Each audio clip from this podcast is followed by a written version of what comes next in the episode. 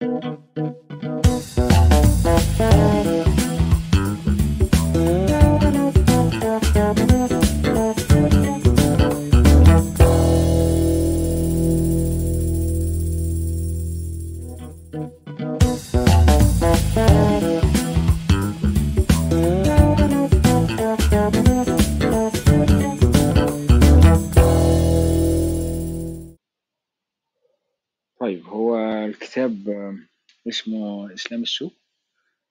كتاب آه، صدر 2005 لباحث آه، سويسري اسمه باتريك هايني هو باحث في العلوم الاجتماعية آه، كان باحث سابق في مركز الدراسات والتوثيق القانوني CEDJ آه، بالقاهرة وباحث سابق في مرصد الأديان بسويسرا اشتغل مستشار شؤون الشرق الأوسط في مركز الحوار الإنساني صدر ليه عدة كتب من أشهرهم طبعا ما بعد الإسلام السياسي بالاشتراك مع أوليفيه روا وكتاب نظام الأعيان وكتاب معارك حول الإسلام في الغرب. آه، باتريك هايني بيمثل جيل جديد من أجيال ال- ال- الأجيال الغربيين يعني المهتمين بالظاهرة الإسلامية. وهو جيل يعني بصراحة حريص جدا على الموضوعية العلمية والدراسة الوصفية والتحليلية بعيدا عن أي توظيف سياسي. آه، وهو عاش في مصر ودول إسلامية تانية كتير وبيتكلم عربي أو بيتكلم مصري زينا يعني. وليه علاقات آه، عميقة جدا مع التيارات الإسلامية في العالم العربي والإسلامي. زي ما قلت اتعلم اللغة العربية درس في القاهرة وتعرف على الإسلاميين وتعرف مش بس على الإسلاميين العرب على الإسلاميين الأتراك والإندونيسيين بصورة كبيرة. آه، الماركت إسلام أو إسلام السوق الكتاب بيناقش الأطروحات الكبرى في الفكر التحولات اللي حصلت في الأطروحات الكبرى في الفكر الإسلامي من الخلافة والجهات اللي كانت الخلافة والجهاد اللي كانت سائدة في في وقت كتير لظاهرة التنمية البشرية المؤامركة بالطريقة الأمريكية المتمركزة حول قيم البروتستانتية والسعي النجاح النجاح الفردي واكتناز المال وبيرصد التغيير آه، في مفاهيم إسلامية زي الحشمة وأعمال الخير والمظاهر التشاريتي طبعا المبنية على القيم البروتستانتية المسيحية.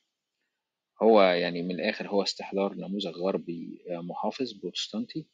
وهو بيرصد عملية البرجزة أو من قوسين البرجوازية الإسلامية والعلاقة بين الدين والاقتصاد آه، وزي مثلا اللي فيها ملامح كتير زي المدارس الإسلامية البنوك الإسلامية الأطعمة الإسلامية الرداء الإسلامي اللي آه، ترجم الكتاب ده سنة 2015 عن طريق آه، مترجمة جزائرية اسمها عامرية سلطان آه، آه، ترجمة جميلة بصراحة. آه، الوقت ضيق والأفكار كتير والأمثلة أكتر فهبدأ على طول.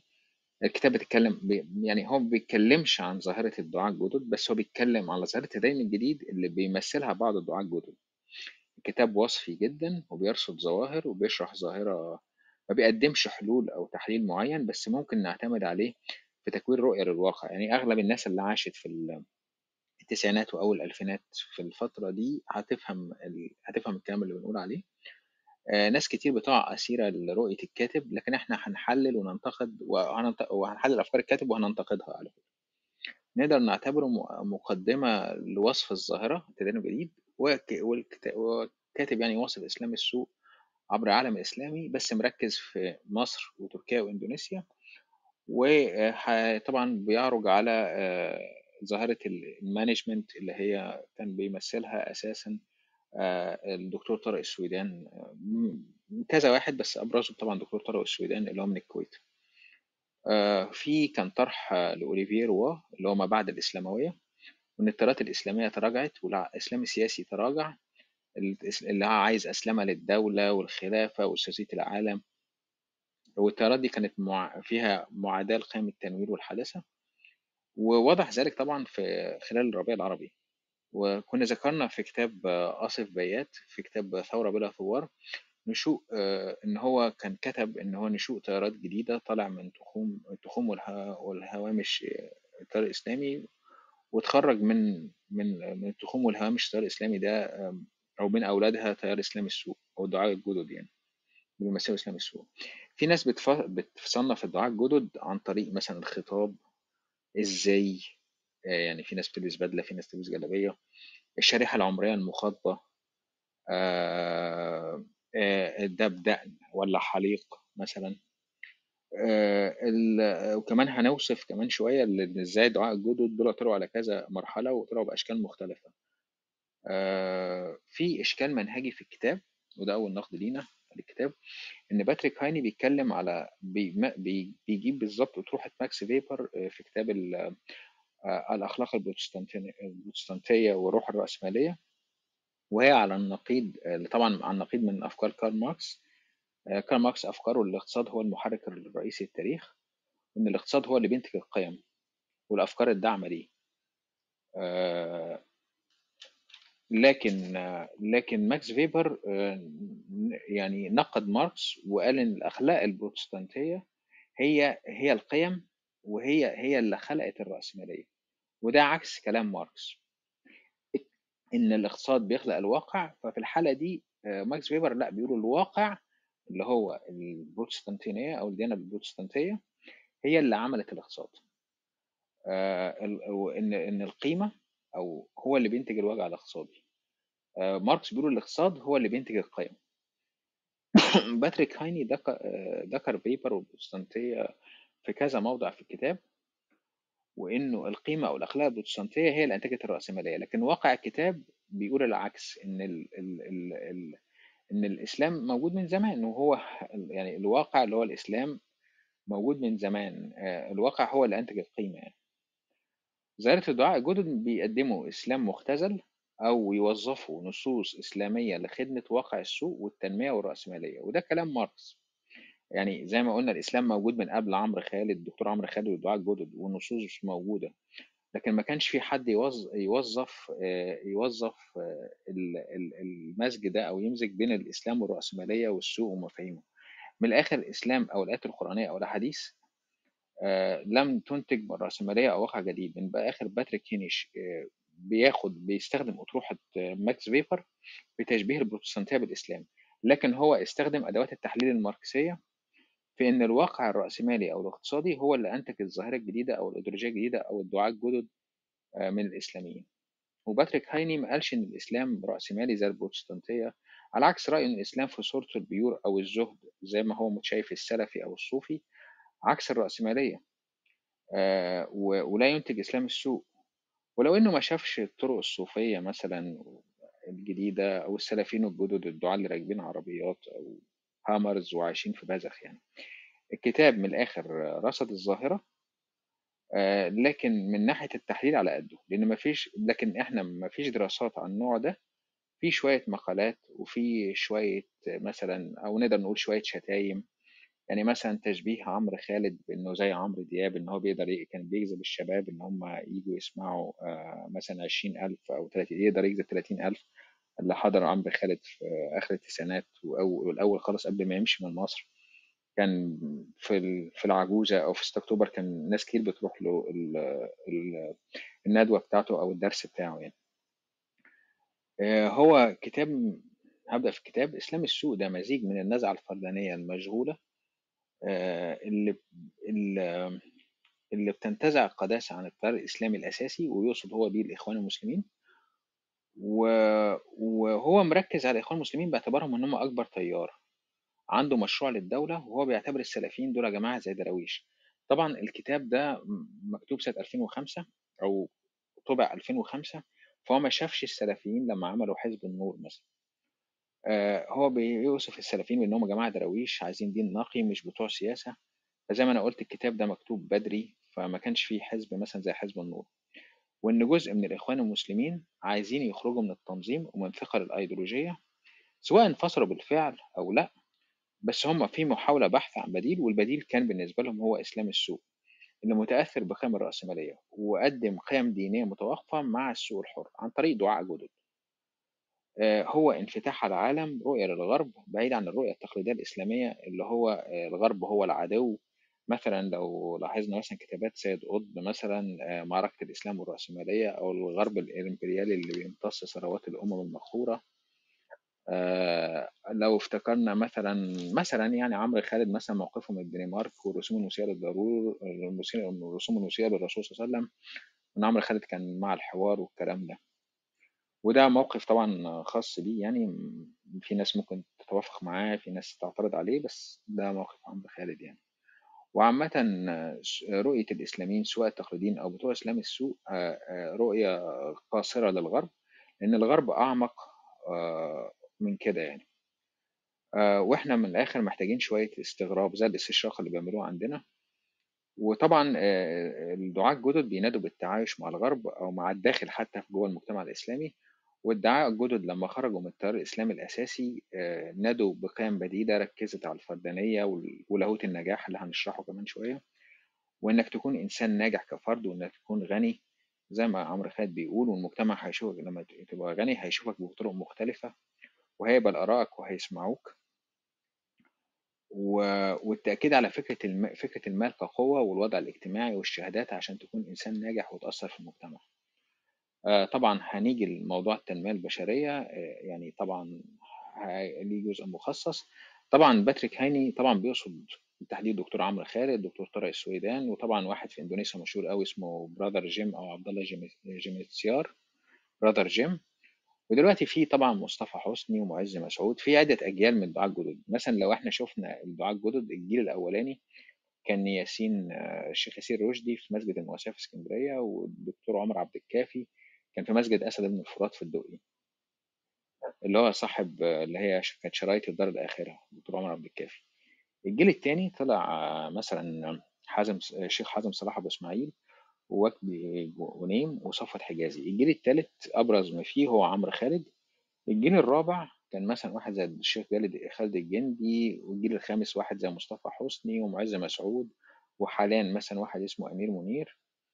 لو لاحظنا الstyle اللي بيزيد وبينتشر الstyle آآ و وفي اللي هو الstyle بتاع عمرو خالد، والstyle اللي بيختفي شوية هو style عمر عبد الكافي. فهو أكتر نموذج صالح للاستمرار هو نموذج عمرو خالد يعني الدكتور عمرو خالد co يعني. بس إزاي آآ إزاي هو من أبرز الحاجات اللي اللي شافها باتريك هاني إن آآ من أبرز حاجات توغُّل السوق في الخطاب الإسلامي هو الأناشيد. هو لاحظ الأناشيد زمان كانت مثلًا أناشيد زي غرباء. آآ أناشيد الأناشيد اللي هي زي سنخوض معاركنا معهم، آآ لبيك إسلام البطولة.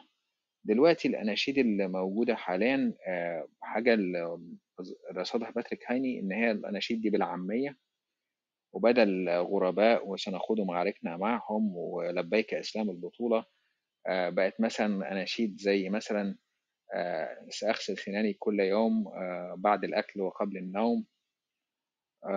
فهو الأناشيد دي اتطوّرت، والأناشيد الدينية دي اختلفت جامد أوي، وقال إن هي معمولة بالعامية فترة الفترة الجديدة.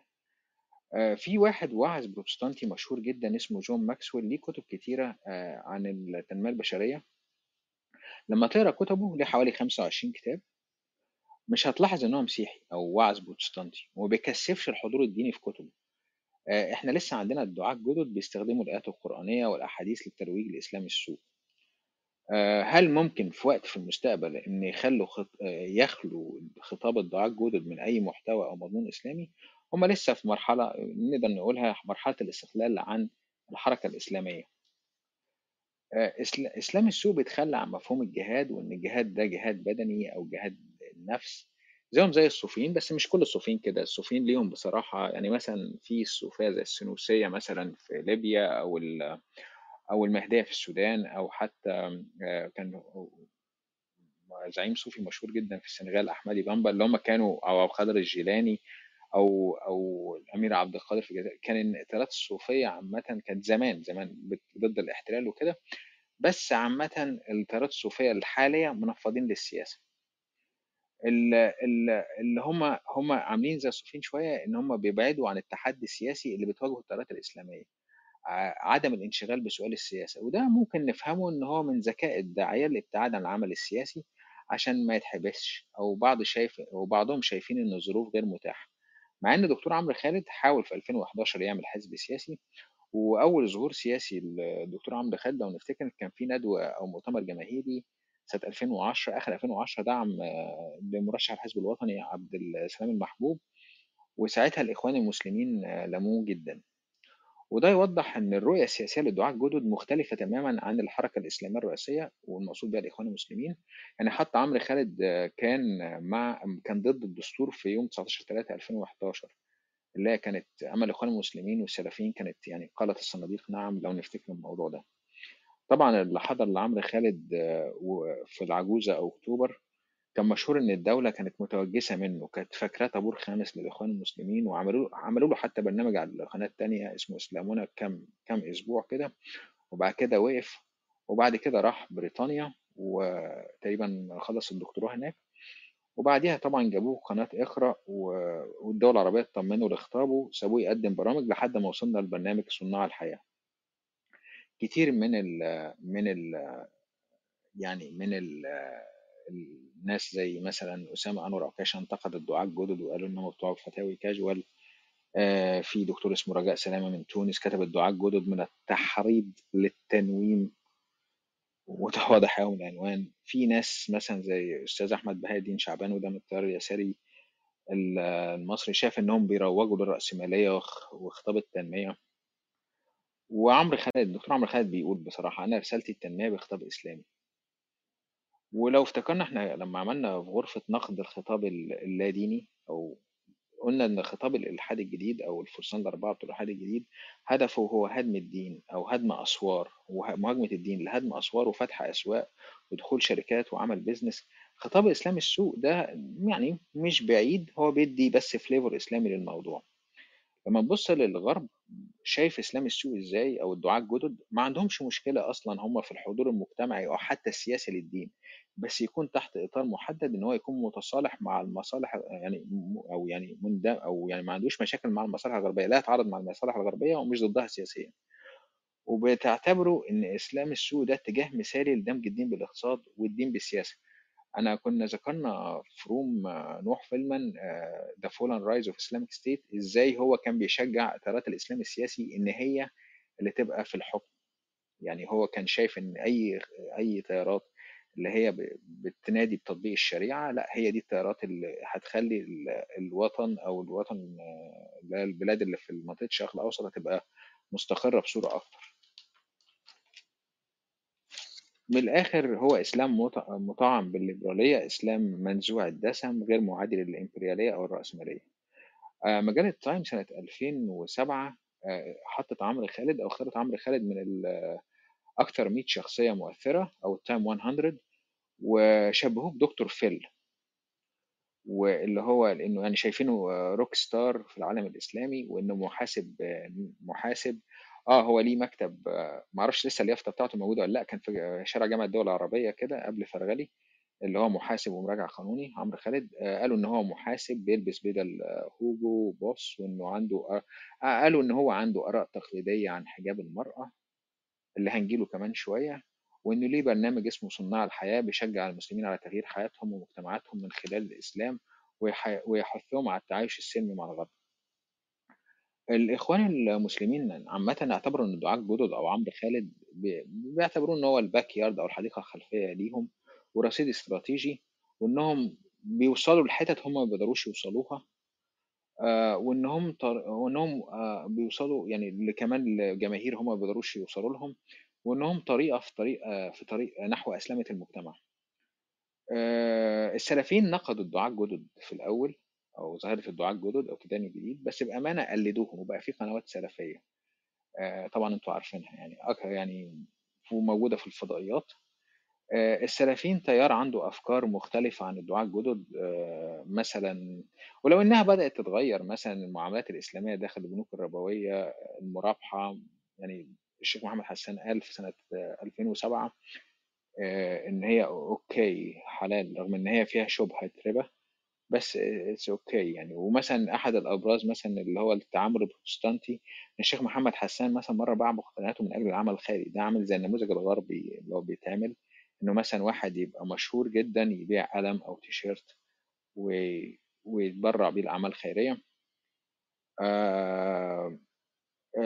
آه... دي بعض آراء رموز الحركة الإسلامية سواء سلفيين أو إخوان لكن القواعد ممكن يكون اسلام السوق منتشر فيها أكتر. لأن هي يعني بالذات لو الفتاوى التجارية ولو عرفنا إن الاخوان والسلفيين مسيطرين على مثلا أسواق الصرافة وكده عامة الدعاء الجدد أو إسلام السوق ده حاجة قانونية ومش حرام بس هي حاجة غير أخلاقية لأن هم بيروجوا لأفكار رأسمالية. الد- الدع... الدعوة على فكرة ممكن تروح للناس بيوتهم أو تاخد فلوس يعني فكرتهم إن ممكن ياخدوا فلوس زي الدكاترة والمحامين والبأمانة العمل الخيري لا تستطيع أن تعترض عليه رغم أنه متأثر بالحداثة الغربية. هو الكتاب جنرالي بيوضح إزاي العولمة بدأت تتأثر بتأثر في حياتنا وإن النظام الرأسمالي عادي بيخترق الدين. آه، آه، إز آه، نفهم أنماط جديدة من التدين في إطار حركة السوق زي الرأسمالية والاستهلاك والفردانية. لا هو إيديولوجية ولا هو إسلام سياسي بس هو نمط جديد من التدين من التسعينات. زي ال business الإسلامي والعلامات التجارية لرجال أعمال مسلمين آه، زي brands فرنسا وتركيا. يعني أنا في فترة من الفترات فاكر آه، شفت فيديو ل آه، لمثلا آه، بنتين يهوديتين موجود على اليوتيوب. ال- آه، دول مرات الاثنين يعني متزوجين من حاخامات يهود آه، rabbis. والاثنين بي بيروجوا لل- آه، للملابس المحتشمة. بمعنى أصح الملابس المحتشمه وهم بيروجوا لحاجة زي كده آه، بقى أغلب أغلب ال أغلب ال اللي هو ال modest dress يعني ال modest dress بقى أغلب أغلب عملائهم مسلمات في نيويورك. آه، فهي بالتالي هي بالتالي الموضوع كله بالنسبة لهم business من الآخر من business وفي حاجة تانية اللي أنا قلتها لل management اقبال الإسلاميين على مناهج التنمية والإدارة بعد ما كانت محصوره على كليات والاقتصاد ومعهد الإدارة مثلا. بدأ الموضوع من إسلاميين مثلا عراقيين وكويتيين وفلسطينيين زي أبرزهم الدكتور طارق السويدان ومحمد الراشد وهشام الطالب ومحمد التكريتي ونجيب الرفاعي وعلاء الحمادي. اكتشفوا طرق فعالة ومنتجة بتربط بين الالتزام الإسلامي وعلم الضرابة وعلم الإدارة. الشيخ يوسف القرضاوي كتب مثلا في العبادات كتب العبادات في الإسلام وإن ده مش مجرد صلاة وصوم لا أنت تكون إيجابي داخل المجتمع وإن الإتقان والجودة والتنمية زي الجهاد والدعوة. والشيخ الغزالي آه الله يرحمه برضو كتب جدد حياتك. من الآخر آه تغيرت مف- مفاهيم النضال والجهاد فمثلا الجهاد بقى في نسق آه في, في, النسق الإداري بقى النجاح الفردي والاقتصاد آه آه مبني على جهاد النفس. وتم أسلمة كل أشكال الإدارة بمحتوى أمريكي اللي كانت بس محتوى أمريكي وابتعدوا عن الطابع الجماعي وركزوا على آه، الطابع الفردي. آه، البرجزة أو الإسلام البرجوازي. هو الإسلام البرجوازي ده ما بقاش هدفه استعادة الخلافة وتطبيق الشريعة بقى مولع بخص النجاح وأساليب الاستثمار وثقافة الشركات والأرباح. من أشهر الناس دي آه، هو زي ما قلت برادر جيم أو عبد الله جيم نستيار اللي هو عمرو خالد الإندونيسي من الآخر. اللي بيلبس تيشيرتات مليانة ورد وزهور حليق اللحية دمه خفيف ملوش في السياسة بيرفض ترهيب الناس آه، بعذاب الآخرة. راجل رياضي بيفضل إن هو يظهر راكب موتوسيكل كawasaki مثلا. آه، ندواته دايما في فنادق خمس نجوم بياخد صور مع المعجبين والمعجبات. واحد من المستشارين وكان واعظ في الكنيسة المشيخية قبل إسلامه. آه، بيقول لأتباعه إن الرسول صلى الله عليه وسلم ما كانش آه، ما كانش آه، ما كانش مجرد تاجر أو رجل أعمال كان أفضل تاجر أعمال. وده اللي يفكرنا بعمرو خالد لما اتكلم على آه، إن الموضوع لما تبقى غني في درس إن الناس هتبص لك وتقول آه ده متدين وغني وسوف يحبون الله عبر ثروته. آه لما اتكلم عن النموذج التركي مثلا آه في جمعية مشهورة جدا وهي الجمعية عامه دي اللي بتدعم أردوغان يعني اللي هي جمعية الموسياد أو اللي هي تاسست عام آه، آه، عام عام 90 ودي جمعية رجال أعمال المستقلين ودي. دي تأسست في مواجهة التوسياد أو. جمعية رجال أعمال الأتراك. اللي هي تأسست سنة 71 ودي رجال أعمال علمانيين كماليين ودول جمعيات ورجال أعمال سواء إسلاميين أو علمانيين فانتقل الصراع السياسي إلى الاقتصاد والمال. والمال أصبح هو دليل على النصر. النصر المسلم الصالح هو التاجر الصالح والناس مش هتسمع لك إلا إذا كنت قوي وغني. وهي محاولة لإقناع الناس بقيم الثقافة الرأسمالية والإنتاج الصناعي بإطار ديني وانتشر نموذج رجل أعمال متدين. آه، إنشاء أفراد أكثر إيجابية وأكثر إنتاجية والمشروع الإسلامي التركي هو مشروع اقتصاد حر الهوية الإسلامية بقت عبارة عن براندات في ال- زي ما هنيجي في المزيكا في المشروبات زي ما في الموضة آه، زي آه، مثلا حاجة زي مكة كولا مثلا.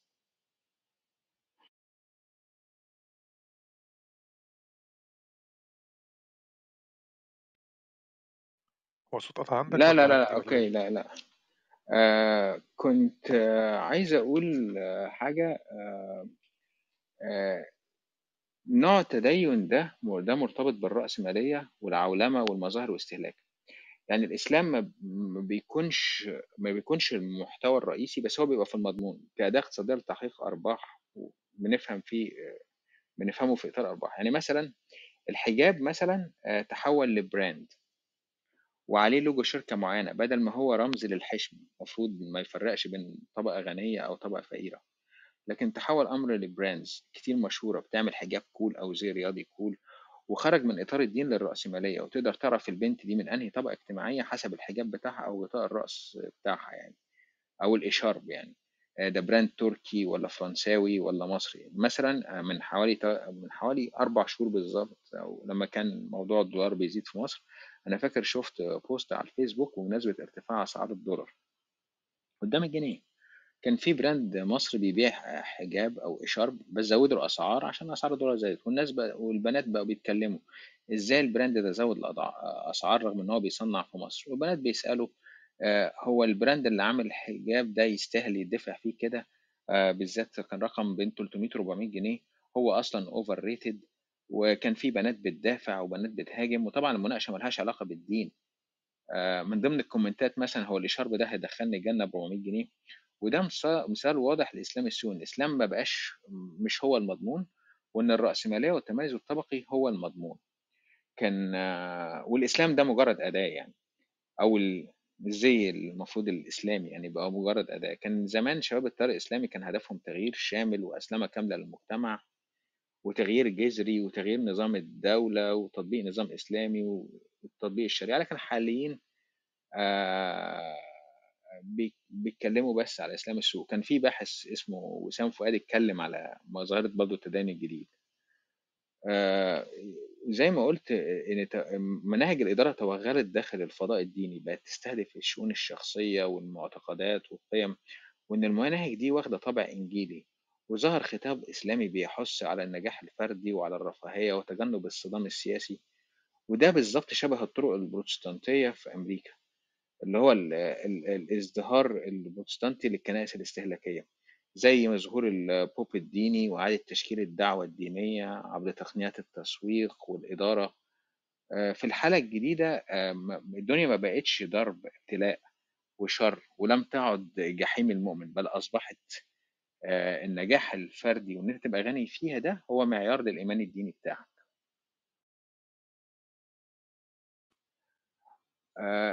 وفي طبعا آه، في حاجة ظاهرة تانية اللي هي التطبيق الإسلامي وتطبيقات كتير. آه، زي زي مثلا حاجة زي مكة كولا مثلا اللي بتظهر بشعار تسويقي آه، لا تشرب كالأحمق اشرب ملتزما. أما أكتر التطبيقات الملفتة اللي عرضها باتريك هايني آه، هو يعني الخط الإسلامي الساخن. آه، اللي بيجاوب على فتاوى مستعجلة ومباشرة في أي وقت من خلال مستشارين بيعد يعني آه، بيع... لازم يعدوا اختبارات ويشوفوا نبرة صورتهم نبرة صوتهم sorry. طبعا من خلال أرقام معينة وسعر الدقيقة غالبا كان بيبقى جنيه ونص معرفش دلوقتي بقى بكام. والخط الإسلامي ده بيقدم خدمة الاستماع للقرآن الكريم وإن هو بيه بيه باتريك هايني بيقول المضحك إن الشريك التجاري للخط الإسلامي هو مالك شركة موبينيل في الوقت ده كان اسمها موبينيل المسيحي المصري المهندس نجيب ساويرس. هو كان بيتكلم على إعلان أوراسكوم الحملة الإعلانية بتاعته اللي بيقول فيها إحنا بنغطي مصر والجزائر وبنجلاديش والعراق وقريبا في القدس وبيطلع فيها شيخ ومعاه طفل حامل قرآن يعني. هو كان بي يعني كان بيقول الموضوع ده بيدعو للفكاهة يعني. باختصار إسلام السوق هو ربط أنماط معينة من التدين مع الأسس الفلسفية للسوق زي النزعة الفردية الانفتاح وأولوية الشأن الخاص على العام والتخلي عن السرديات الكبرى. آه، آه، ومن أهم آه، خصائصه الانفتاح على العالم زي ما قلت والنزعة الفردانية ونزع القداسة عن الالتزام التنظيمي مثلا يعني للجماعة الالتزام السياسي وخاصة الإخوان المسلمين إعادة النظر في فكرة شمولية الإسلام. آه، البعد عن السياسة آه، البعد عن إحياء الخلافة والحاكمية وفكرة والفكرة دي. آه، في القرون الساب- السابقة يعني كان الإسلام العامل محدد لكل المجالات آه، العامل محدد لكل المجالات على الأرض وهو المؤثر وليس العكس. وعلى الرغم في الاعتقاد أن الإسلام واحد لا يتبدل ويتغير باعتباره شريعة إلهية بس بدأت تظهر اختلافات في الفهم والتأويل وفيما يعرف بعد كده بالتدين.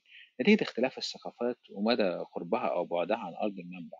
لكن برضه ظل الإسلام هو العامل الحاسم في تنظيم المجتمع آه، في الإدارة في سن القوانين والعامل الحاسم أيضا في إضفاء الشرعية على الحكم الحكم السياسي للبلد.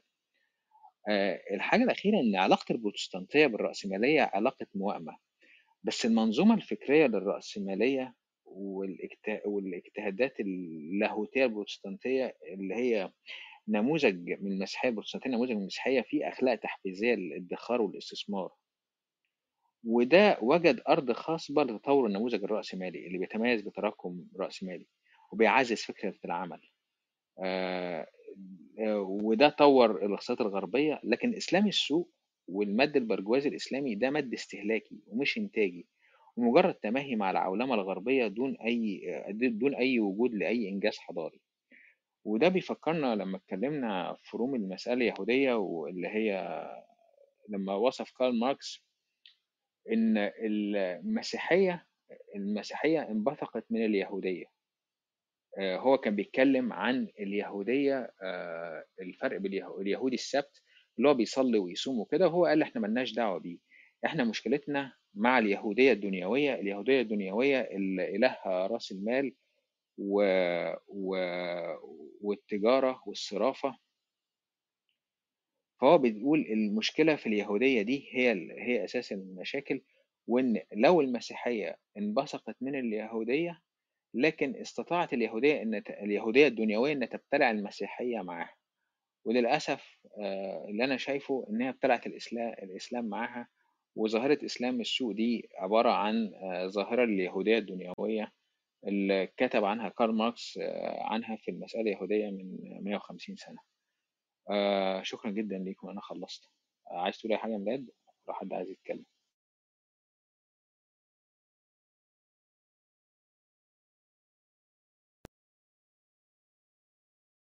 صباح الخير. هو أنا ما, عنديش آه، حاجة كتير. أنا عندي بس النوم. عايز تقول حاجة؟ لا لا خالص هو أنا بس كان موضوع الحجاب بوست الحجاب ده كنت افتكرت مره وإحنا بنتكلم إن أنا الموضوع اتحول بس كمان مش مش مش لكده اتحول لخناقات. يعني أنا فاكر إن كان في خناقة لطيفة جدا. طبعا في بنات اللي هم اللطاف اللي بيعملوا الطرحة اللطيفة دي. المحجبات الع- العادي اللي بينزلوا يجيبوا من محلات عادية كان كانوا خدوا الموضوع بهزار وقعدوا يقفوا عليه. ففاكر الإفيه بس من فترة من فترات. بس هو الاستهلاك استهلاك الدين في ال- في الأشياء أقدم حتى من الإسلام. فيمكن الناس المصطلح بالنسبة لها جديد شوية أو غريب شوية لكن هو أقدم بكتير. بس. لكن ما عنديش حاجة أضيفها خالص. هي ال room اتعملت قبل كده فأنا قلت كل الكلام اللي كان ممكن يتقاله في ال room اللي هي يعني كان في عندنا حد في النادي وقفل له ال account بتاعه. عمل account جديد بس ما تقولش اسمه يعني يا دكتور ميلاد آه آه، عارف عارف رائع. الله يسامحه بقى موجود بقى هناك. المهم أنا ما حضرتش بس اليوم اللي فاتت. طب بس أنتوا عندكم هو في المسيحية في يعني حاجات كده؟ يعني مثلا مش في عندكم تجارات آه، ما أنا آه، ما بالدين أنا كنت لسه أنا لسه لأ أنا لسه كنت هتكلم على النقطة ديت لأنها يعني هو هو إحنا عندنا في المسيحية مفيش مفيش تشريعات بالمفهوم الإسلامي مفيش تشريعات بمفهوم الدين الإسلامي. فلما جه حصل ده في المسيحية يعني اقتران رأس المال بقى بالمسيحية في في الحتة دي غير كتير خالص من المفهوم المسيحي عن الحياة يعني المفروض المفهوم المسيحي عن الحياة مفهوم زهد شوية أكتر. مفهوم بذل وعطاء أكتر شوية. فلما دخل رأس المال في الموضوع دخلنا في حتة كده تقريبا ما بقتش مسيحية يعني معرفش مش عايز أقول كده عشان الناس ما تقولش بيطلع الناس من الملة أو يدخل الناس في الملة. بس آه، ما بقتش مسيحية بالمفهوم ال ال الكتابي ليها وبيجي آه، الموضوع أكتر بيزنس بقى بشكل فج أكتر خالص آه، إن بتتقدم حاجات كده و- وشوهات وحاجات كده ملهاش علاقة بجوهر المسيحية نفسه. بجانب إن اقترن بقى في أمريكا أقترن الموضوع بالتيار ال... يمكن هعدي على الحتة دي بس بسرعة كده بالتيار اليهودي التيار الصهيوني. مش التيار اليهودي التيار الصهيوني بشكل أدق. فغير رؤية الناس عن عن ال- ال- المسيحية من من الناحية دي. من النقطة ديت إنه خلى بدل ما أنت حتى حاجات في يعني خلت حاجات برضو في جوهر الدين بت بتتغير. يعني في حاجات ليها علاقة بجوهر الدين بتتغير في النقطة دي. بدل ما أنت خلاص المسيح جه وتمام وزي الفل لأ بيجي في تيار كده في المسيحية. هو مستني مسيح تاني عشان خاطر أو مس أو أو أو مستني اليهود يتجمعوا عشان المسيح يجي تاني. دي حاجة مش موجودة مش موجودة في الرؤية المسيحية خالص. فلما رأس المال اقترن شوية بالمسيحية ودخل في النقطة ديت غير حاجات أكتر يمكن من اللي غيرها في الإسلام. وزي ما قال نواي آه، الموضوع يمكن أقدم شوية يعني أقدم شوية من قصة الإسلام.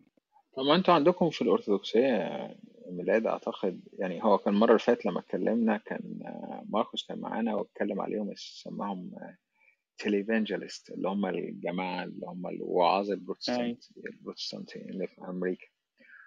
هو اتكلم أنا حتى قلت له قلت له هل آه، في زيه في المسيحية الأرثوذكسية؟ وذكرت بالتحديد مثلا الأب داود لمعي يعني هو عمرو خالد المسيحية الأرثوذكسية بمعنى أصح.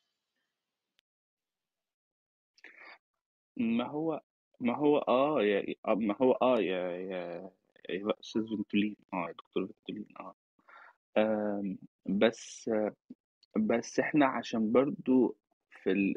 يعني عشان المجتمع المصري ليه شكل مختلف شوية فرأس المال لما جه على الدين ما عملش الاختلافات الجذرية مثلا اللي عملها في المجتمع الأمريكي أو في المجتمعات الأوروبية. فخلتك مثلا تشوف إن عندنا في مصر الموضوع بس اقتصر على فكرة شو رجل الدين بس مش أكتر. إن رجل الدين بيجي شو أكتر منه رجل دين المفروض أنت يعني المفروض أنت بتشوف رج- رجل الدين بيقدم نفسه بشكل مختلف في في الحياة. إن إن إنه الزهد في الحياة محاولة التقرب إلى الله بشكل أكثر اختلافا من آه، من ال- الشكل ده.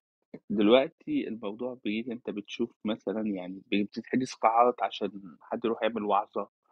بقت بتتعمل آه، زي قنوات يوتيوب ومش عارف آه، حجوزات و- يعني عارف انت لما تكون تروح تحضر آه، بتوع التنمية البشرية عارف الموضوع بيجي كده ما بيجيش إن أنت بتروح عشان خاطر تسمع كلمة أنت ممكن يعني ممكن في ال... في ال... في. في المكان تسمع كلمة مثلا كويسة أو حاجة زي كده ممكن بس الشكل كله على بعضيه بيجي شو أكتر منه حاجة ليها علاقة بالدين تجربك من ربنا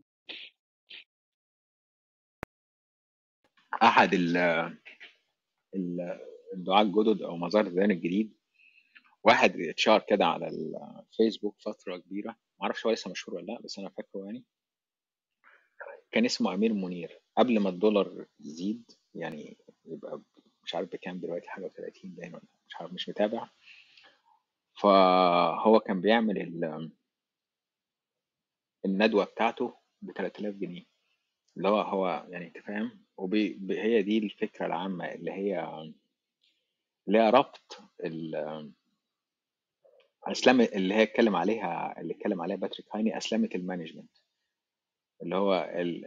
هي مجرد إدخال أحاديث شريفة وآيات قرآنية مثلا على ال... على الحوار على الحوار مثلا وفي الآخر ال- الموضوع ماشي بس إن هو من الآخر يعني الدين بيبقى مش عايز أقول سبوبة بس هو ده الواقع للأسف الشديد يعني. الدين هو سبوبة يعني.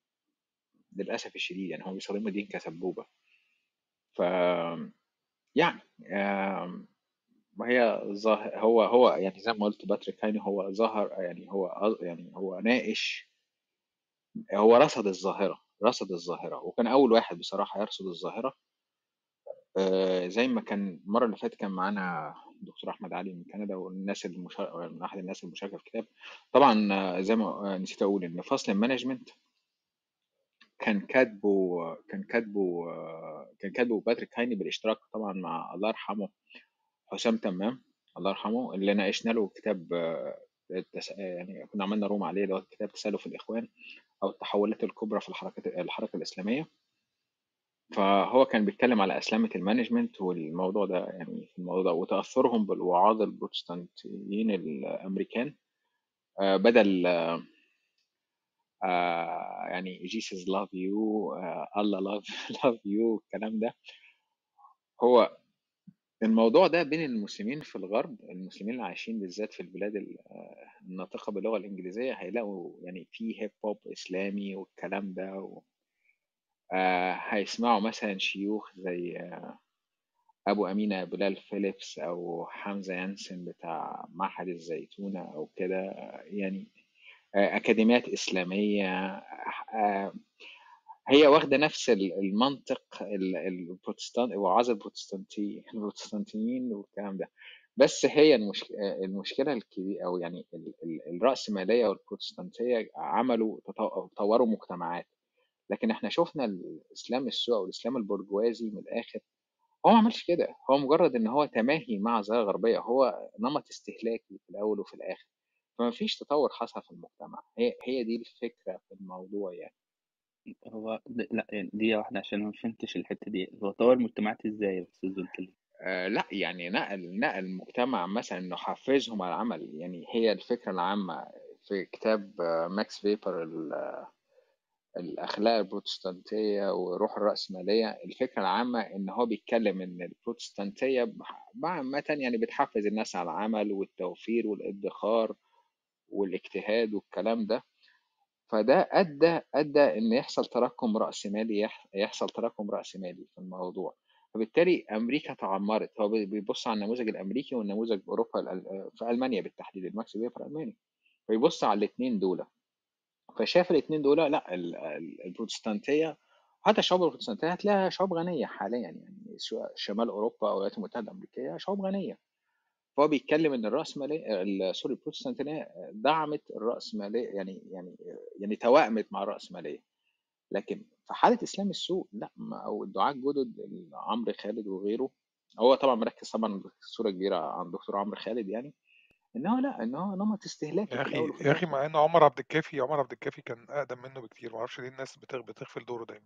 ما هو عمر عبد الكافي أقدم بكتير. ما أنت نو إيه عايزين نتكلم بصراحة. عمر عبد الكافي والناس دي أساسا ما بقاش يعني ما بقاش ال style ده آه، أصلا ليه لون. يعني اللون اللون اللي ماشي يعني بعد يعني اتكلمنا على الظاهرة من أول ياسين رشدي وعمر عبد الكافي لحد لحد مثلا مصطفى حسني ومعز مسعود وأمير منير دي. ال- ال style اللي ماشي هو style عمرو يعني style اللي هو عمرو خالد لكن style اللي عمر عبد الكافي وياسين رشدي ده بالسلامة يعني مالوش هو هو في ظني الموضوع عيش الموضوع نشأ أصلا من ال من فشل ال- الإسلام اللي هو الت... يعني يعني النموذج التاني بتاع الإسلام السياسي. يعني إن في إسلام سياسي وإن في طرح ليه علاقة بان في مجموعات كتيرة اتعلمت بشكل مختلف وقرت بشكل مختلف وعندها مخها بشكل مختلف فلما لقوا إن الواقع الفكرة دي مهمة جدا إن هم أصلا آه، اصطدموا بالواقع. فلقوا إن لأ الكلام اللي بيتقال ده ما ينفعش مع يعني هو مش الفكرة مش إن ال... يعني يعني أعتقد كان في جملة كلمة جملة كده مش عارف، صمت صمت أذان العالم إذا لم يسمعنا ولا الطرف حاجة كده كانت زمان بيقولوها زمان في الحركات الإسلامية إن العالم هيسمعنا وإن إحنا هنغير. وبعدين اكتشفوا إن هو أنت ما عندكش أدوات تغيير. أصلا يعني أنت من جوه الطرح بتاعك ما عندكش ما عندكش ما ينفعش. ففي يأس كده كبير وفي قصة ليها علاقة بالتنظيمات دي والأفراد دول إن هم بدأوا يطلعوا بخطاب جديد عشان خاطر يعرفوا يتعاملوا مع المجتمع وما يخشوش في خناقه مع السلطة. يعني في ظني هو ده اللي خرج المصطلح ده اللي خرج الدنيا بالشكل ده. إن لا لا خالص إحنا مش مش مربوطين بين تقاضي الأجر على الدعوة إحنا بنتكلم على نموذج معين.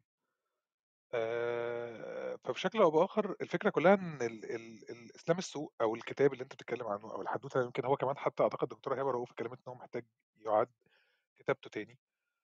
آه، بيتكلم على الحالة دي. في حالة ليها علاقة بإن كان في أناشيد وأغاني وفي حياة كاملة. الحياة دي مش مناسبة. بس. فظهر نموذج تاني خالص اللي هو ليه علاقة بإسلام السوق أو إزاي إنك تتعامل بشكل فكرتني مختلف. فكرتني بمقدمة الدكتورة هبة رؤوف عزت في مقدمة جميلة للكتاب أخرى من الدكتورة هبة رؤوف عزت والمقدمة فيها انتقاد للكتاب برضو بس أنا ما تطرقتش ليها خالص لا يعني أنا المقدمة انتقدت جميلة جدا. الكتاب من رؤية لأن هو ده رصد وليس آه المقدمة رصد وليس تحليل وفي نفس الوقت هو واخد أفكار ماكس فيبر وبيطبقها على الإسلام بس بيستخدم أدوات تحليل ماركسي في الموضوع ده فهو خلي بالك من ده حاجة كمان انت أنت اتكلمت على الحجاب والحجاب مثلا جت فترة كده كان كان يعني الحجاب المصري شكله معروف الحجاب اللي بيتلبس. جت فترة كانت الناس مستوردة الحجاب التركي بالشكل التركي بالافكار التركي. يعني تحس إن مثلا إن أنت ماشي في ال- في إسطنبول وأنت ماشي في العتبة عادي يعني مش مستاهل الموضوع كل ده خالص. أو من باكستان أو إيران الألوان مثلا إيه، الموضوع بدأ يتحول لحاجات مختلفة تماما. بس كان في كده في فترة من فترات كان في حقبة الأحلام. أعتقد في مثلا أنا بعت لصديق كده يا ريت يطلع.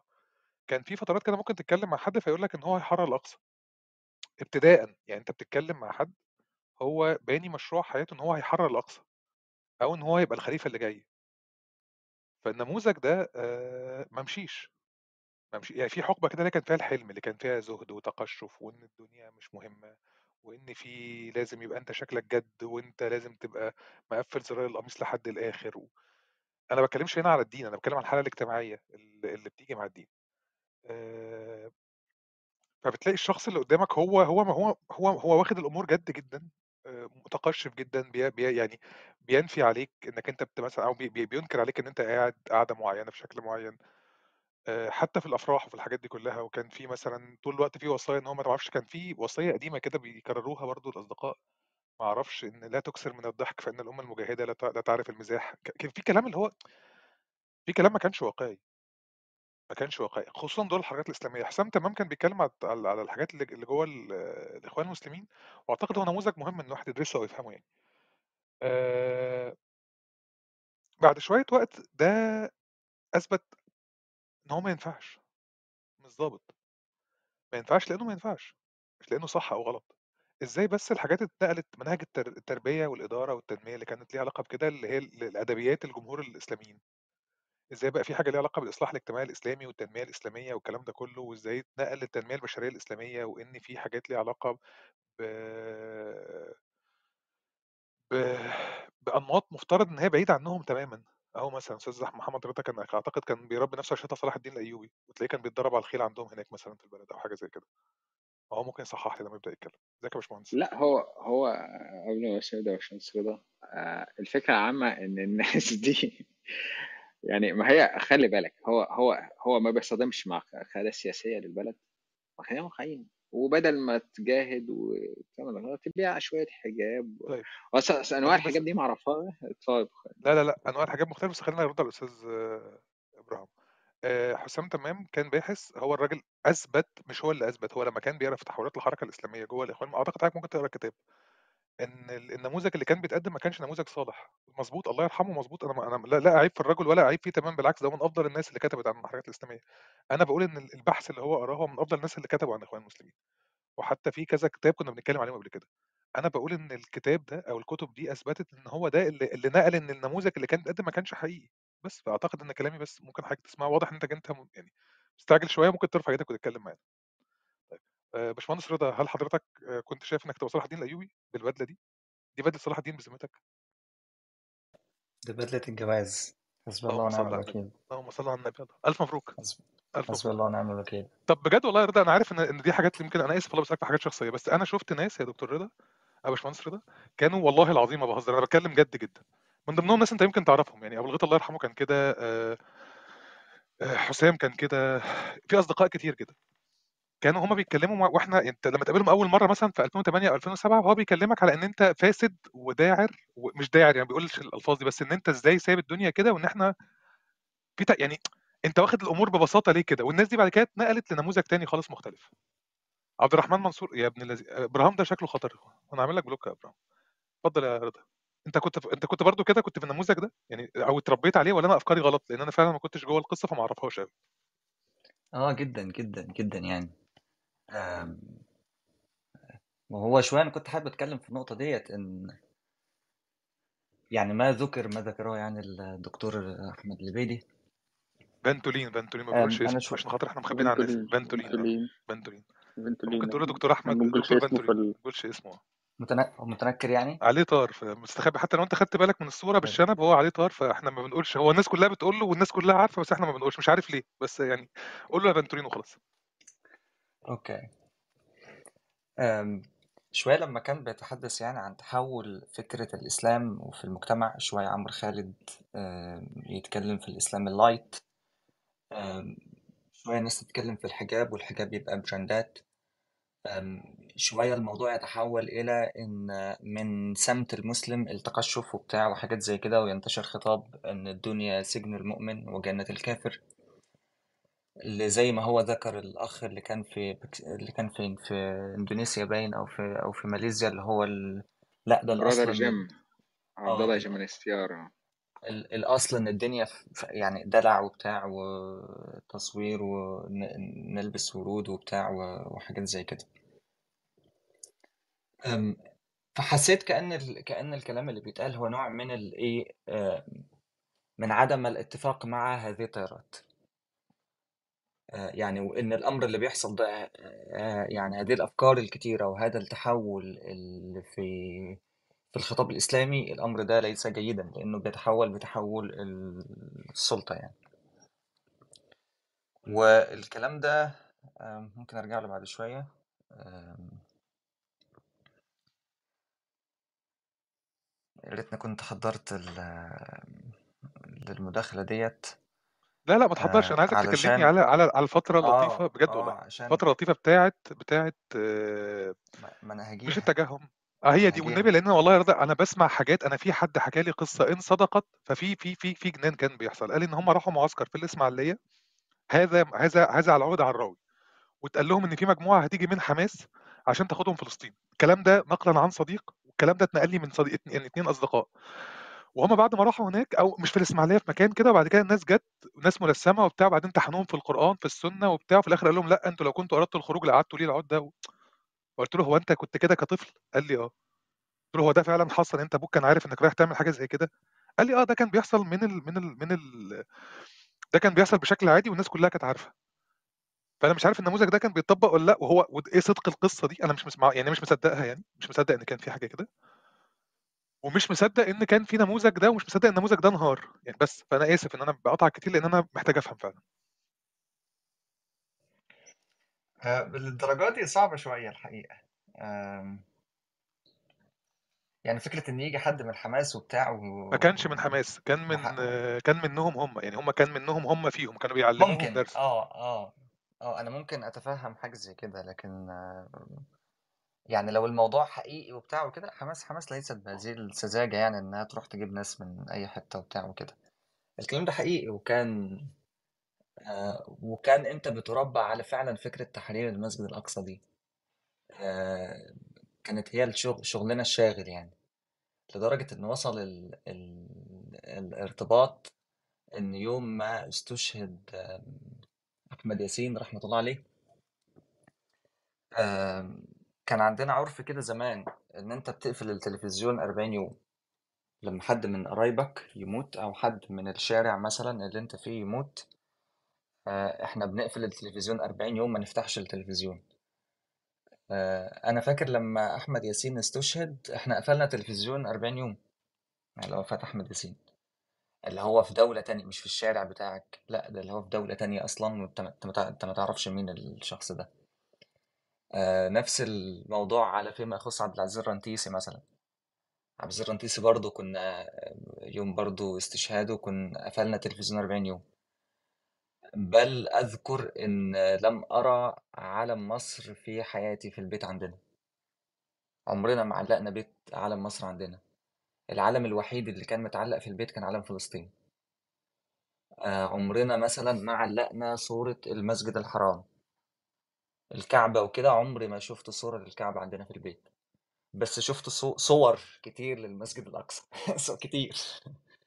شفت لو حد فاكر النتائج عارفين الن- النتيجة اللي كان زمان لما تجيب كل بداية سنة كده يجيبوا نتائج جديدة. أيوه عارفها عارفها عارفها. كان في بيحطوا قبة الصخرة ويكتبوا تحتها المسجد الأقصى. عارفها. آه كان كانت النتائج دي بقى وما- يعني كل سنة بقى تخيل تيجي نتيجة جديدة بموضوع وأعدوا لهم ما استطعتم من قوة ومرة للمسجد. يعني ال- ال- النتائج دي كانت أحد يعني علامة من العلامات المؤثرة في ال- في البيوت. وفاكر إن لما يجي مثلا ضيف أو بتاع أو كده آه، ويسألك حبيبي أنت يعني بتعمل إيه وبتاع وعايز تطلع إيه وكده. أنت عيل صغير بقى فبتسأله أنت بتدرس إيه؟ في المدرسة وعايز تطلع إيه لما تكبر؟ كده يعني.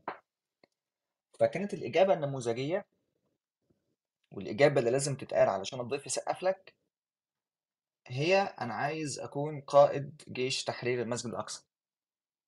فيبدأ بقى الله على الطفل الجميل وأنت عندكم صلاح الدين الأيوبي يعني دي الإجابة النموذجية والرد الإيه اللي لابد أن يقال يعني.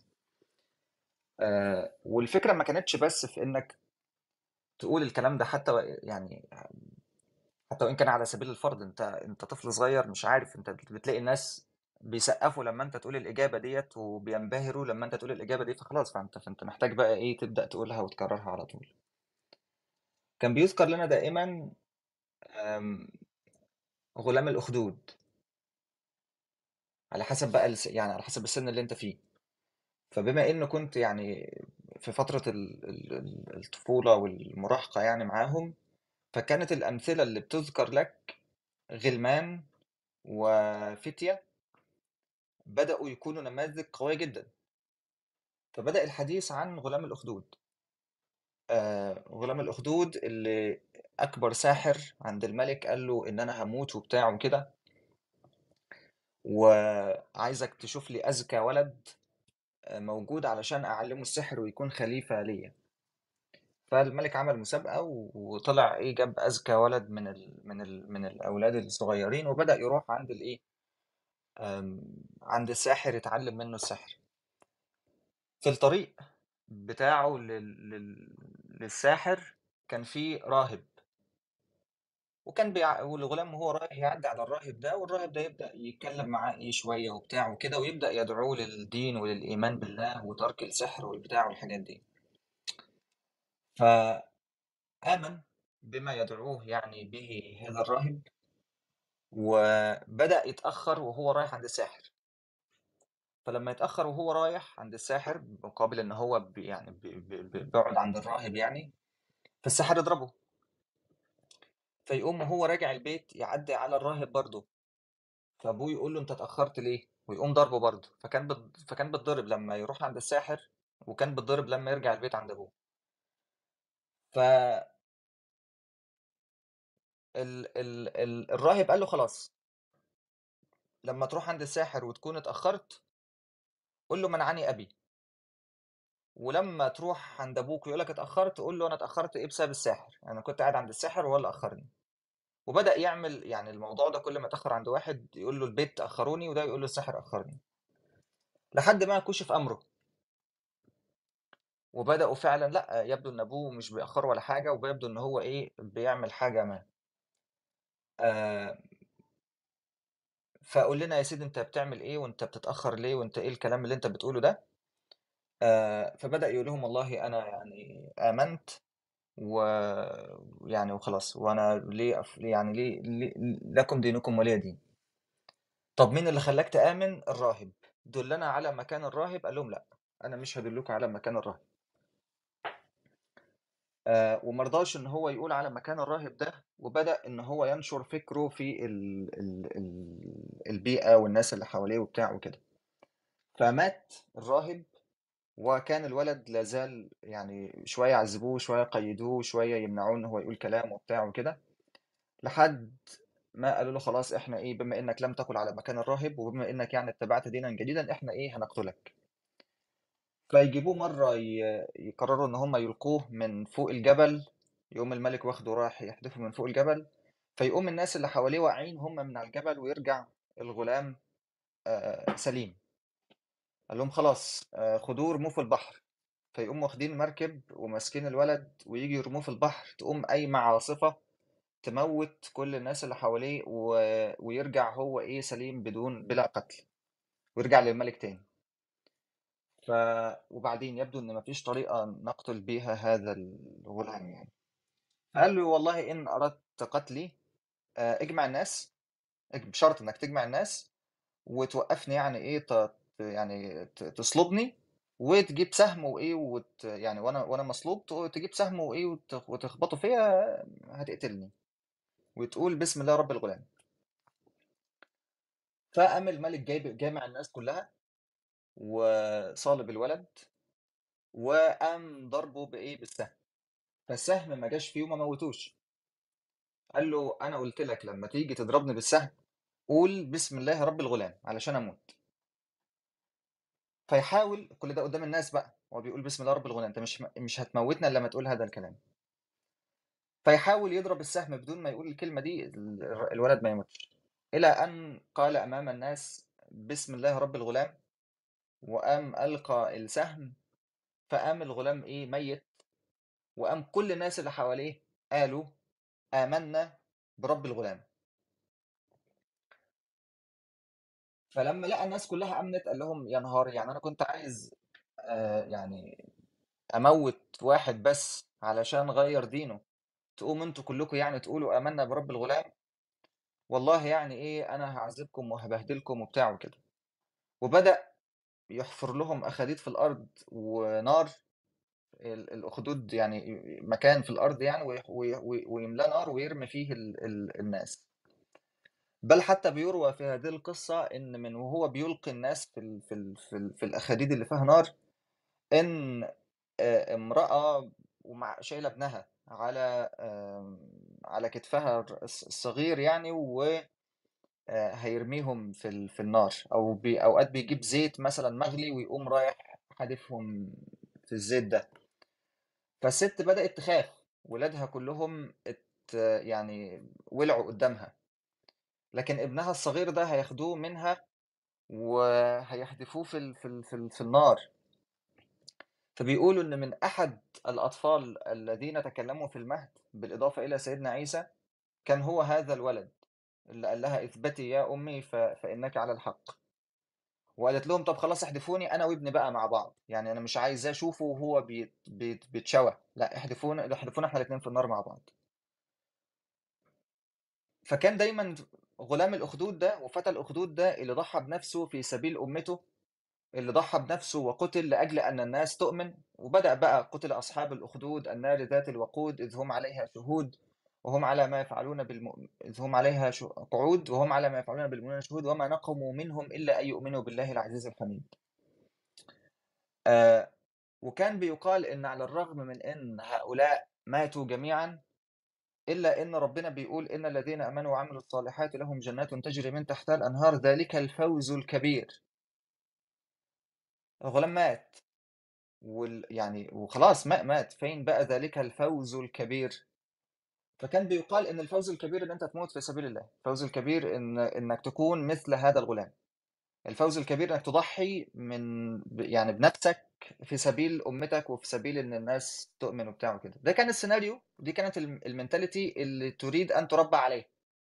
تريد أن تنشئ عليها. الغلام ده والوضع ده والتضحية بنفسك يعني ده ده ده المثال اللي كان بيذكر للأطفال ولل طب ممكن يعني اقطع كده يا احمد ممكن أقطع ممكن أقطع كده يا قول. باشمهندس؟ طيب أنا أنا أنا بالنسبة لي القيم بتاعت تحرير الأقصى وإن أنت تتربى على التضحية والفداء والكلام ده كله في سبيل الدين هي هي فكرة كويسة. يعني هي فكرة تبدو إن هي م- مش تبدو هي فكرة كويسة إنك أنت إنك أنت تبقى مضحي لأن هن- في إيديولوجيات تانية ده بيتربى عليه الطفل إن هو يضحي من أجل وطنه. مفيش مشكلة خالص.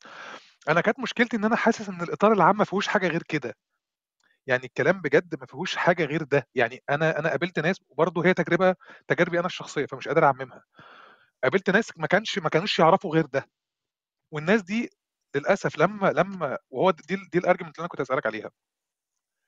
لما التجارب الإسلامية دي أو التجارب الاسلام أو النوعية دي من الإسلام السياسي وده كلام باحثين يعني كلام إسماعيل إسكندراني مثلا بيتكلم عليه في كذا باحث بيتكلم عليه إن هو إسلام السوق طلع من هنا من الناس دي لما اصطدمت بالواقع لقوا ان الواقع نفسه مش هينفع يتغير يعني هو مش هينفع يغير الدنيا دي. فنتج عنه إسلام السوق اللي هو المختلف تماما بقى خالص تماما. فهل ده صح؟ أنت شايف إن ده صح؟ يعني هل هل ما كان ما كانش في حاجات تانية بتخش مع القصص دي؟ ما كانش في شيء تاني بيخش تربوي؟ يعني قصة تحرير الأقصى ده شيء عظيم. الفداء وإنك تفدي تفدي الأمة كلها بنفسك دي قيمة كويسة إنك تموت في سبيل الله دي قيمة ما فيهاش يعني كل ده بالنسبة لي قيم عادية بس هو هي بتيجي package بتيجي combo ما ينفعش تاكل ال- البطاطس من غير الهمبرجر مثلا. ده اللي أنا فاهمه. لكن أنت واضح إن هو ما كانش فيه غير بطاطس بس. أنا صح. يعني صحح لي فهمني. أنا فعلا يعني دخلني كده جوه ال- القصة. هو ما كانش فيه إلا دي وفكره إن هم لما شافوا المجتمع وقالوا المجتمع ده ما ينفعش يتغير أنا أزعم إن هم كانوا من يعني من قلة الفهم إن هو يدرك هذه القضية أصلا. إن المجتمع مش يعني إن إنه هو ينظر إلى المجتمع ويرى المجتمع بشكل حقيقي دي ما كانتش موجودة. هو ما كانش شايف المجتمع بشكل كويس.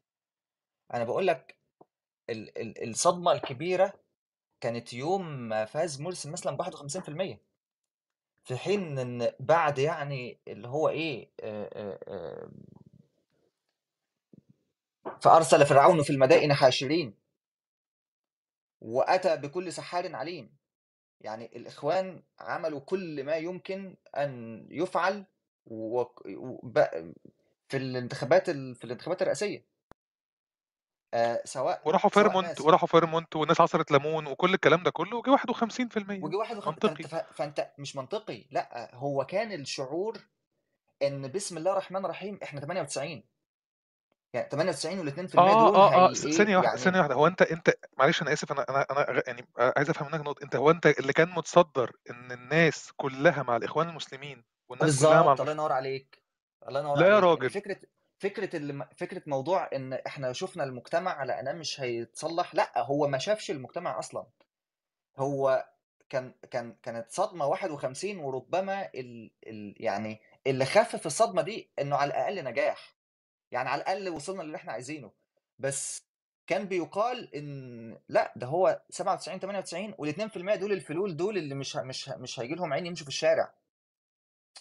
فأنت متخيل بعد القواعد بتاعتك وبعد الناس اللي يعني ليس حبا في علي ولكن يعني آه، بغضا لمعاوية ليس حبا في الإخوان لكن بغضا لشفيق. تخيل بعد كل ده يعني أنت أنت تعدي بالحركرك. فده كان بينم عن إن هو لا هو لا يدرك أصلا هو المجتمع عامل إزاي هو المجتمع عايز أنهي أنهي إسلام. عايز الإسلام بتاع الإخوان ولا الإسلام العادي ولا اللي هو بعد كل ده برضه لا إحنا عايزين عايزين شفيق وبتاع وحاجة زي كده. فنظرته للمجتمع ما كانتش أصلا يعني ما كانتش أصلا رياليستيك وأقدر واقدر يعني أضرب لك أمثلة كتير بعدم النظرة ال... ال... الرياليستيك ديت وإن هو فعلا يعي هذا المجتمع اللي هو بيروم تغييره وحياته كلها علشان هذه الأمة وهو لا يدري هي الأمة دي عاملة إزاي وهي الناس دي دينها عامل إزاي والناس دي يمكن تغييرها إزاي والناس ده أنهي خطاب اللي ينفع معاه. ده ما كانش موجود. كان الموضوع كالت أنت مش قادر تبص براها وتظن إن المجتمع كله بهذا آه، بهذا الشكل يعني. ال ال ال بس ال- النقطة اللي أنا كنت عايز أقولها قبل كده فيما يخص إسلام السوق والتحولات يعني اللي بتحصل إن أنا إن أنا شايف إن ده أمر آه، طب- طبيعي. آه، يعني يعني الخطاب الإسلامي تغير على على مدار مش عايز أقول ال 100 سنة اللي فاتوا على مدار ال 1400 سنة أصلا الموضوع تغير لأن بالضرورة المجتمع بيتغير. بالضرورة اهتمامات الناس والسياسات اللي بتحصل والتغيير ال- الديموغرافي كل حاجة كل حاجة في الحياة. الع- العلم بيزيد الجغرافيا بتتغير الدول بتتغير حال الناس بتتغير فطبيعي إن يعني تبقى مشكلة لو أنت لقيت نفس الخطاب مستمر. يعني رغم كل ده ونفس الخطاب مستمر يعني ده ده تبدأ تقول يعني هو إحنا بنعمل إيه؟ لذلك هتلاقي قبل سقوط الخلافة الخطاب الإسلامي كان كوم وبعدها كان كوم. أو مش الإسلامي الخطاب العام حتى كان كان كوم. وبعد ما سقط- سقطت كان كوم تاني. قبل ما قبل ما قبل ما الخلافة العثمانية تسقط ما كا- ما كانش حد فارق معاه الخلافة العثمانية من من أساسه. آه وكانت الناس لما بتحب إن هي تقول إحنا عثمانيين كان اللي هو إيه نكاية في في الإنجليز. بس لكن إنك تقول لي خلافه ودولة ونعم لأ يعني ما كان- ما كانش الموضوع ده وصل لهذه المرحلة. اقرأ مثلا إن شئت لعباس العقاد مثلا. لما كان بيتكلم عن في له كتاب اسمه تقريبا رجال عرفتهم أو أو حاجة زي كده. ده كتاب يعني بهذا العنوان يعني. ف- فمن ضمن الناس اللي كان بيتكلم عليهم أنا مش عارف صوتي ماله. هو مصطفى كامل. تقريبا كان بادئ بيه أو حاجة زي كده. ف هو رجال عرفتهم آه بتاع عباس العقاد هو بادئ بمصطفى كامل فعلا بادئ في أول آه الكتاب بيه. يبقى هو رجال عرفتهم آه. فكان بيتكلم عن مصطفى كامل عن إن في واحد إنجليزي آه يعني أنا ح... أنا كنت حاسس إن هو بيسيء لمصطفى كامل من تحت لتحت كده يعني. إن مصطفى كامل ما عندوش منطق وإن مصطفى كامل كل اللي يحسنه هو الخطابة بس. وده حقيقي فعلا يعني أنت لو رجعت كلام كلام مصطفى كامل مش هتلاقي فيه بربع جنيه منطق. لكن مصطفى كامل أستاذ هو هو مصطفى كامل يا محمد آه، والحزب الوطني القديم يعني آه، هو يعني في لمحة إسلامية وهو عثماني جدا مصطفى كامل عثماني للغاية يعني. آه. الفكرة إن أقصد عباس العقاد كان ب... يعني أقصد مصطفى كامل الناس كلها بتحترمه الراجل مات صغير و... يعني يعني شخصية عظيمة يعني. لكن العقاد مش مش هيخيل عليه آه يعني مصطفى كامل ينفع للجماهير. مصطفى كامل ينفع يكلم الناس. لكن هل الكلام اللي بيقوله منطقي؟ شعبوي أكتر. شعبوي الله ينور عليك. هل الكلام اللي بيقوله منطقي؟ مفيش فيه ب... يعني ب... وطني أفديه بدمي وبقلبي وبروحي وبعظمي وب... ونموت نموت. بس بس يعني فأنت تعرف تخليه يخطب وي... ويلهب الناس ويخرج الناس ويعني بيعرف هو إيه؟ فاهم كويس قوي سيكولوجية الجماهير.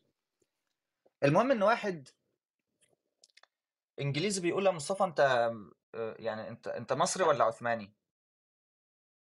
فقال له أنا مصري عثماني. وبالتالي يعني مصر لا تتجزأ مصر بما إنها تابعة للدولة العثمانية فمصر لا تتجزأ من الدولة العثمانية الاثنين واحد يعني يعني هذه الكلمة ليس لها معنى لأن إحنا شيء واحد.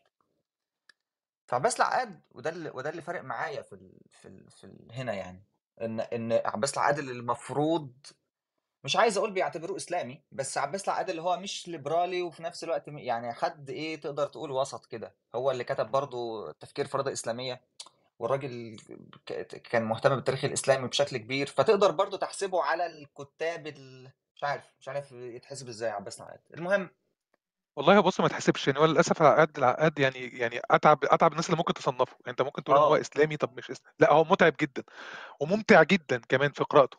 ممتع جدا إنك تقرأ له وإنك تقرأ عنه وإنك تقرأ عن كلامه. بس هو مش ممكن تصنفه كحاجة خالص. أنت ممكن تصنفه كعقاد. يعني ممكن تقول إن فلان شبه العقاد. يعني ممكن تحطه هو كتصنيف يعني. فكان ب... ال... ال... ال... اللي فارق معايا هنا إيه؟ لما جه يرد قال رد مصطفى كامل ده رد يعني ضعيف جدا يعني.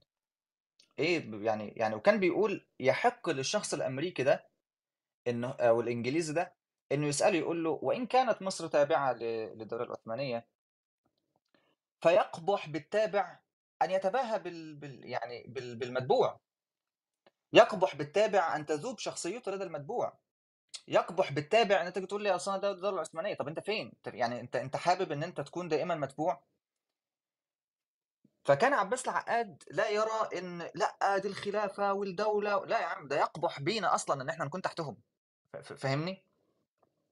بل كمان بدأ يقول يعني كان يجدر بال... بال... بالإنجليزي أن يرد هذا الجواب. وكان يق... وكان يجدر بمصطفى كامل أن يرد ويقول له طب أنت إنجليزي أم بريطاني؟ لأن إنجلترا جزء من بريطانيا العظمى. أنت إنجليزي أم بريطاني؟ فلا مصطفى كامل قال له أنت إنجليزي أم بريطاني؟ بحيث ان يعني يقلب السؤال. ولا الشخص الثاني قال له يقبح بال... بال... يعني بالتابع إن هو يتباهى بأنه ذليل يتباهى بأنني يعني تابع لشيء ما.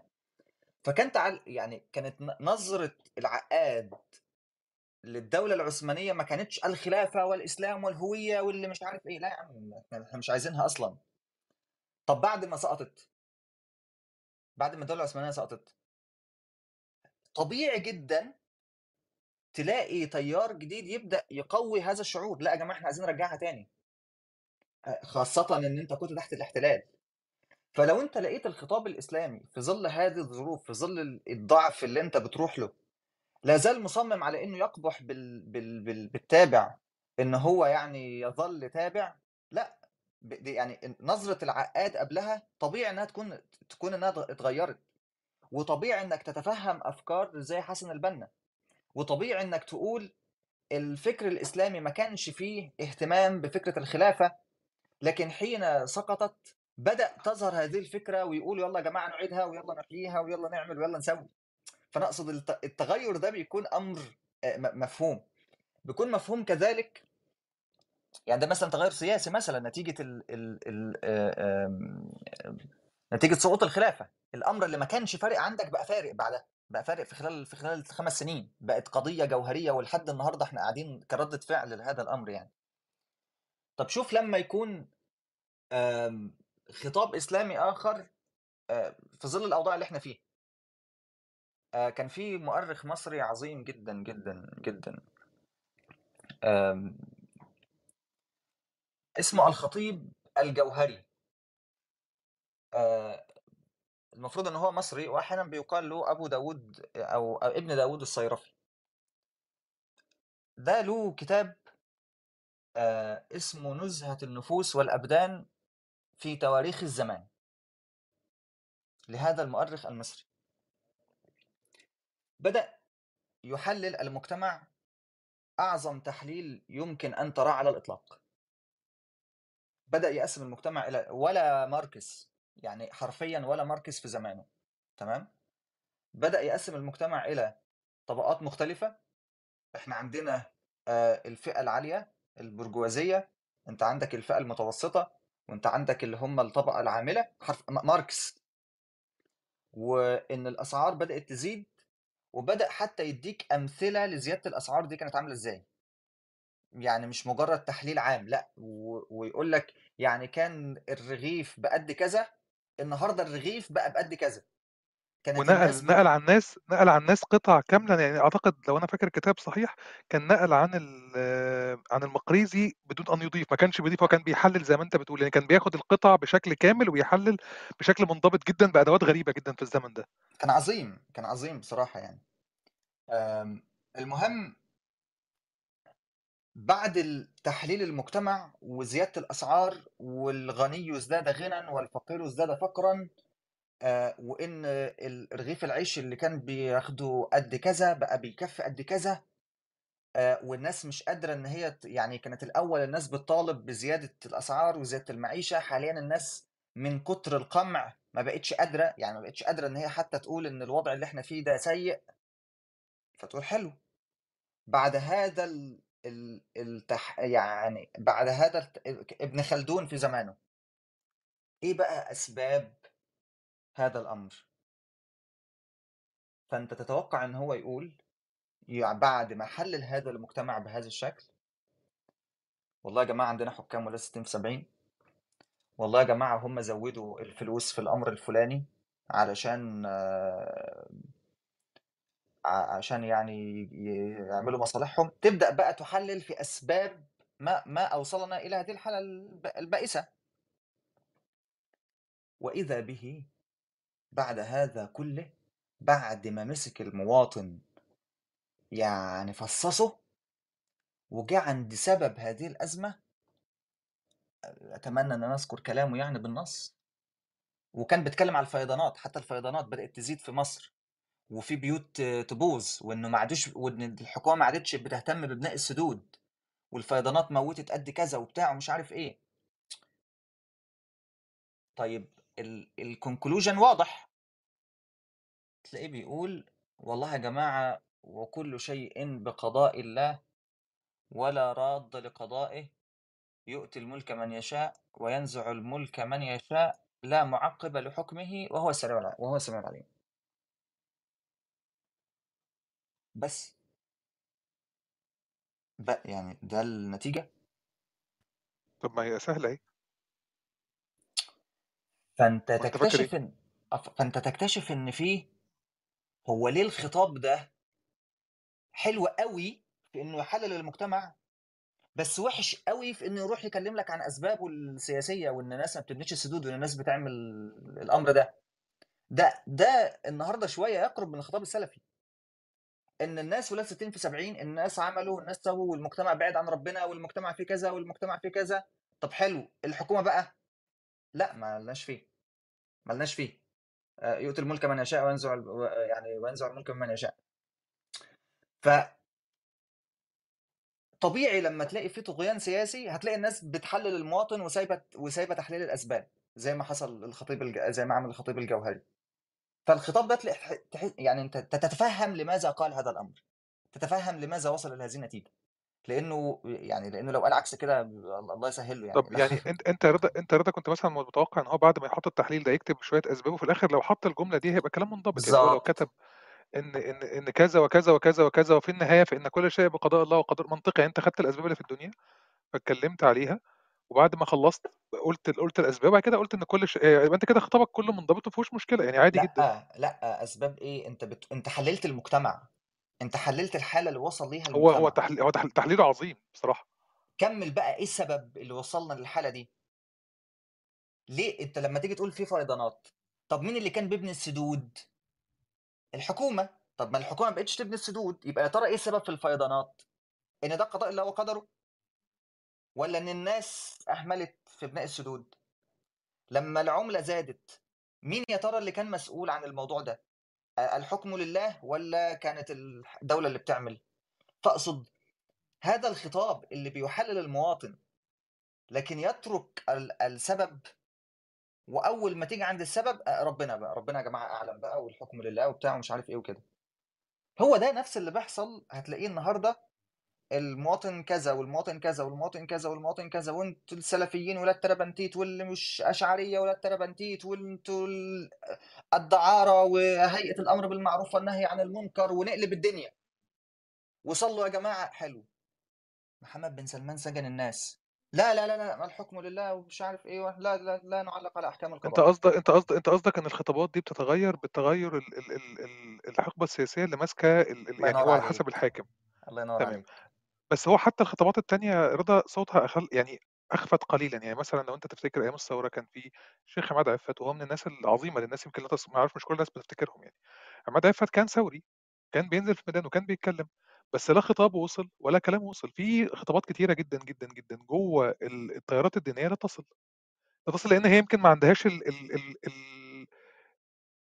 الجانب الدعوي دي. أو أو مش عارف يدعو الناس بطريقته خليني بس أعمل recap سريع كده عشان الناس يمكن تاهت مننا. طيب يا جماعة إحنا كنا بنناقش الكتاب اللي موجود اسمه فوق ده.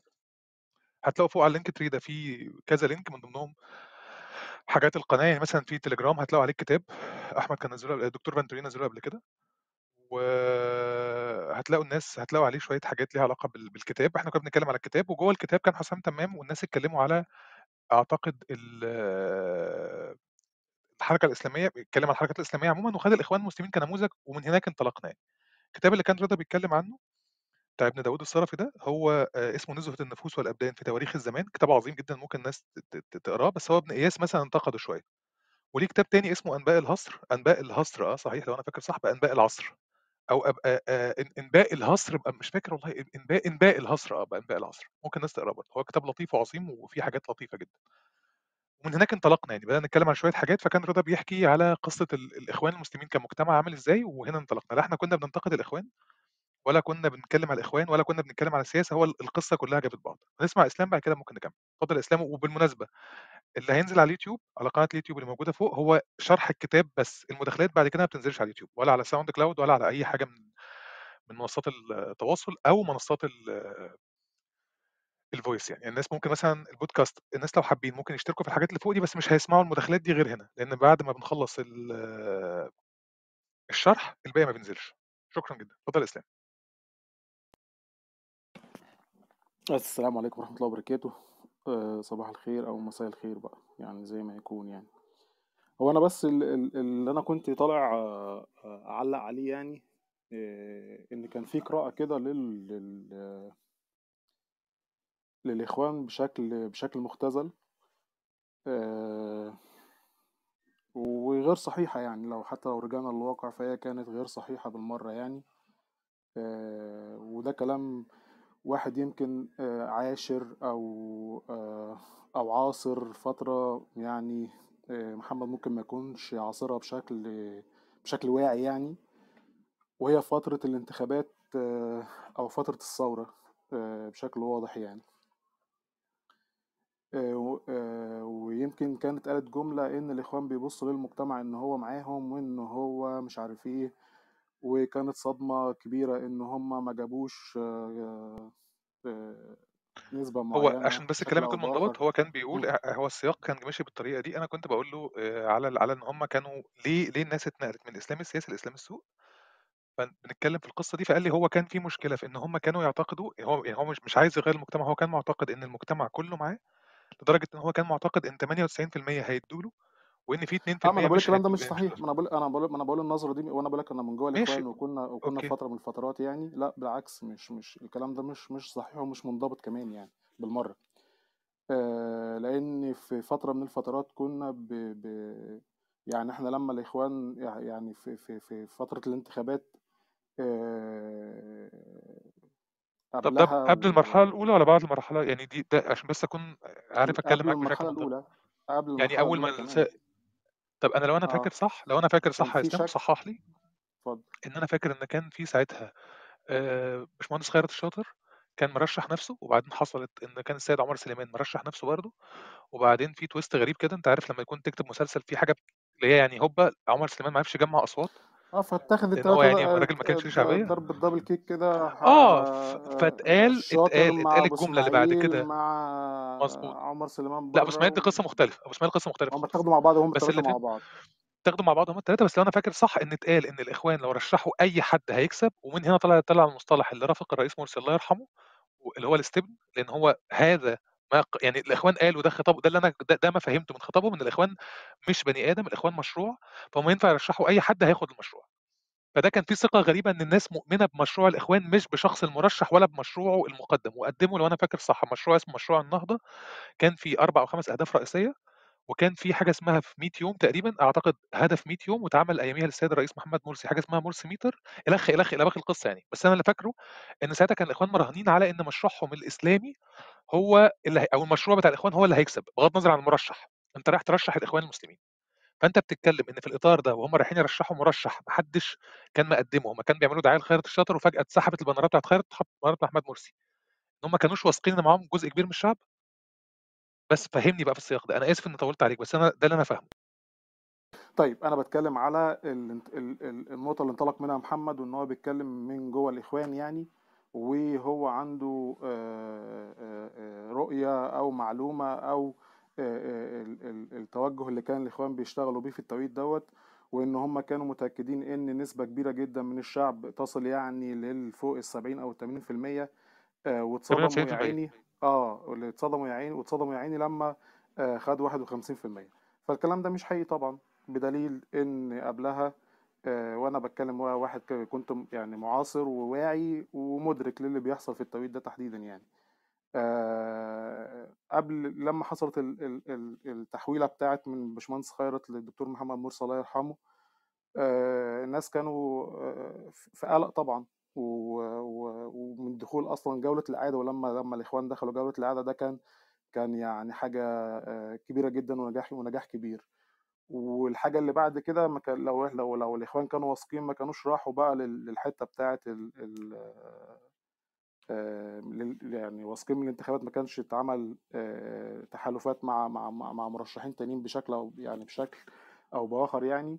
ووصلنا في النهاية لل- لل- للنتيجة اللي الناس وصلوا لها يعني.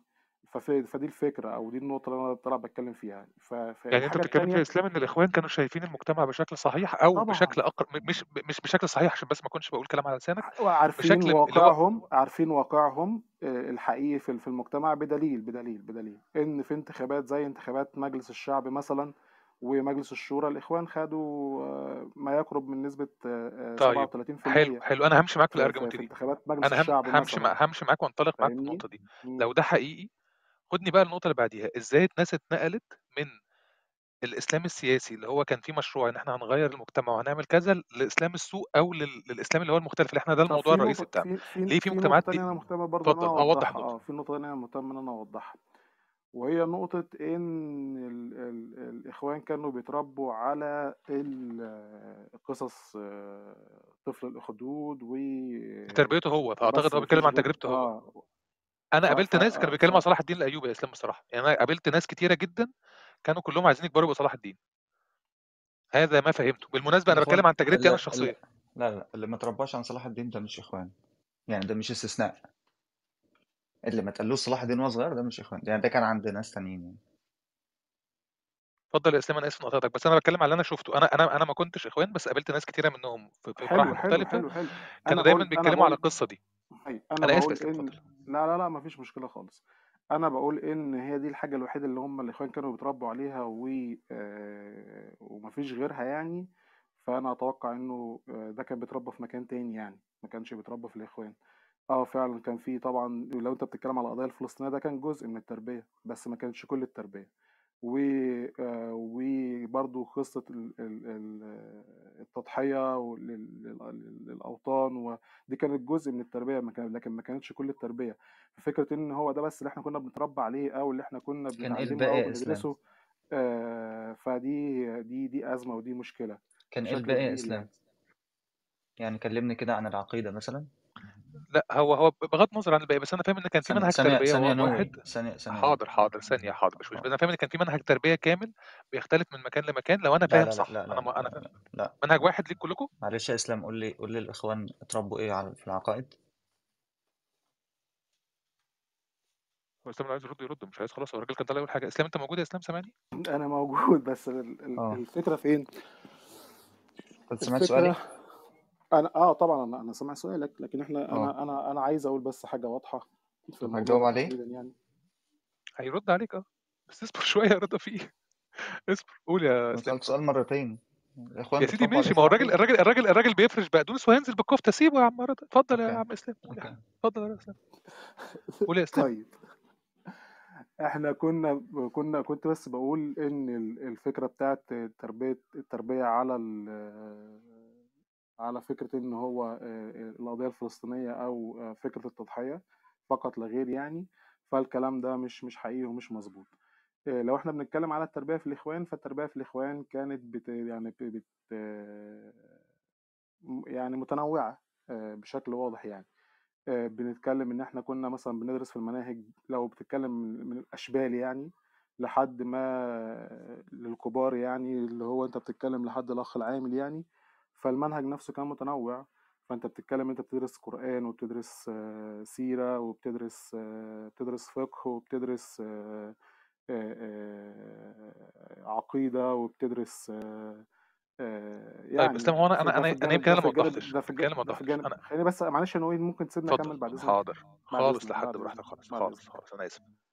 ف ف ف فلو هو ال- ال- ال- الحديث ما فيش فيه غير آه، آه، أو القرآن ما فيش فيه غير آه، نصرة المضعوف أو الضعيف يعني تمام كده؟ نصرة ال- الضعيف أو أو الضعفاء يعني. ف ف ف والإخوان هم كانوا بيدرسوا دوت أو مرحلة الضعف بشكل بشكل واضح يعني. ف وفي الحديث وفي السيرة. ف... فأعتقد كده الإخوان دول عندهم أزمة كبيرة جدا ومشكلة كبيرة جدا يعني. ف... فأنا م- أنا أنا أنا مش فاهم ومش مستوعب حتى وأنا قاعد بسمع الكلام حاسس إن هو بيتكلم عن حد غير الإخوان المسلمين خالص يعني. ف... ف... فده بشكل واضح. الإخوان كان كان المنهج حتى حتى لو أنت بتتكلم في أركان البيع يا محمد ممكن أعتقد ممكن ما تكونش آه، درستها أنا أو بايعت أصول مرتين أنا بايعت نعم. مرتين أنت ما شاء الله ما شاء آه الله.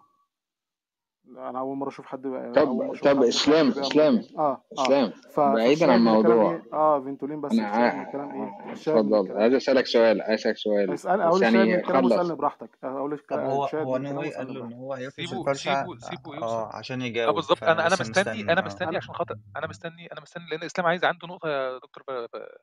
ب... يا لهوي على اسم ده فنتولين فانتولين سيبه سيبه يكمل سيبه يكمل كلامه لأن أعتقد هو هيوصل للنقطة اللي هو عايز يوصل لها.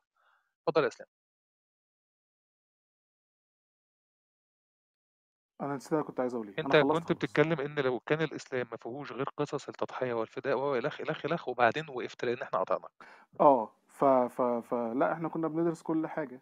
وب... والمناهج أصلا يعني يعني يعني ما أنت عايز تقول لي مثلا إن آه، بنكتب في, في أو أو المناهج اللي إحنا كنا بندرسها كانت عن قصص التضحية والفداء فقط لا غير يعني فمش عارف يعني كتاب مثلا طيب يعني هو هل هل كل القصص دي إسلام كانت جوه البيت القرآني؟ لا لا ما أقصدش نعم. هل كل القصص كانت من كانت كل القصص اللي هي كانت بتدرسها كانت من جوه القرآن والسنة والأحاديث بشكل متنوع ولا أنتوا بتتكلموا على قصص الفداء والتضحيه بس يعني مثلا هل في كان في قصص تانية؟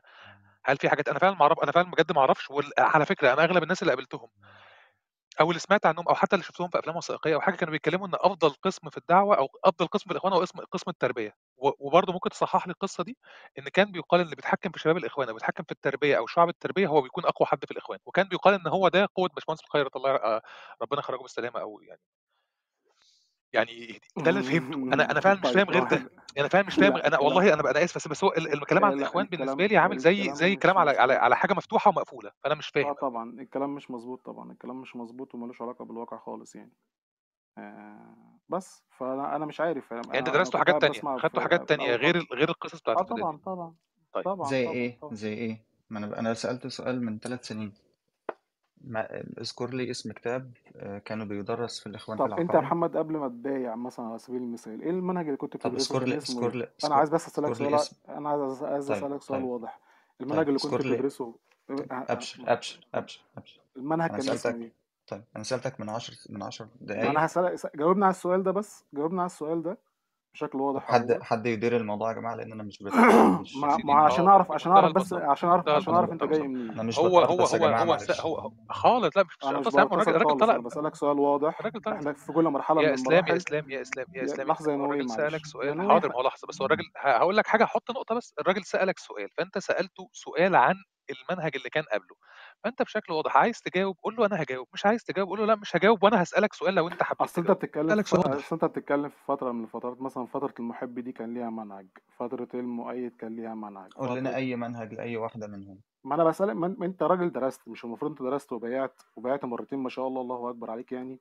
فلو تقول لي اسم المنهج بتاع المؤيد مثلا على سبيل طيب المثال طيب شكرا شكرا جزيلا اسلام الكتاب كان اسمه إيه؟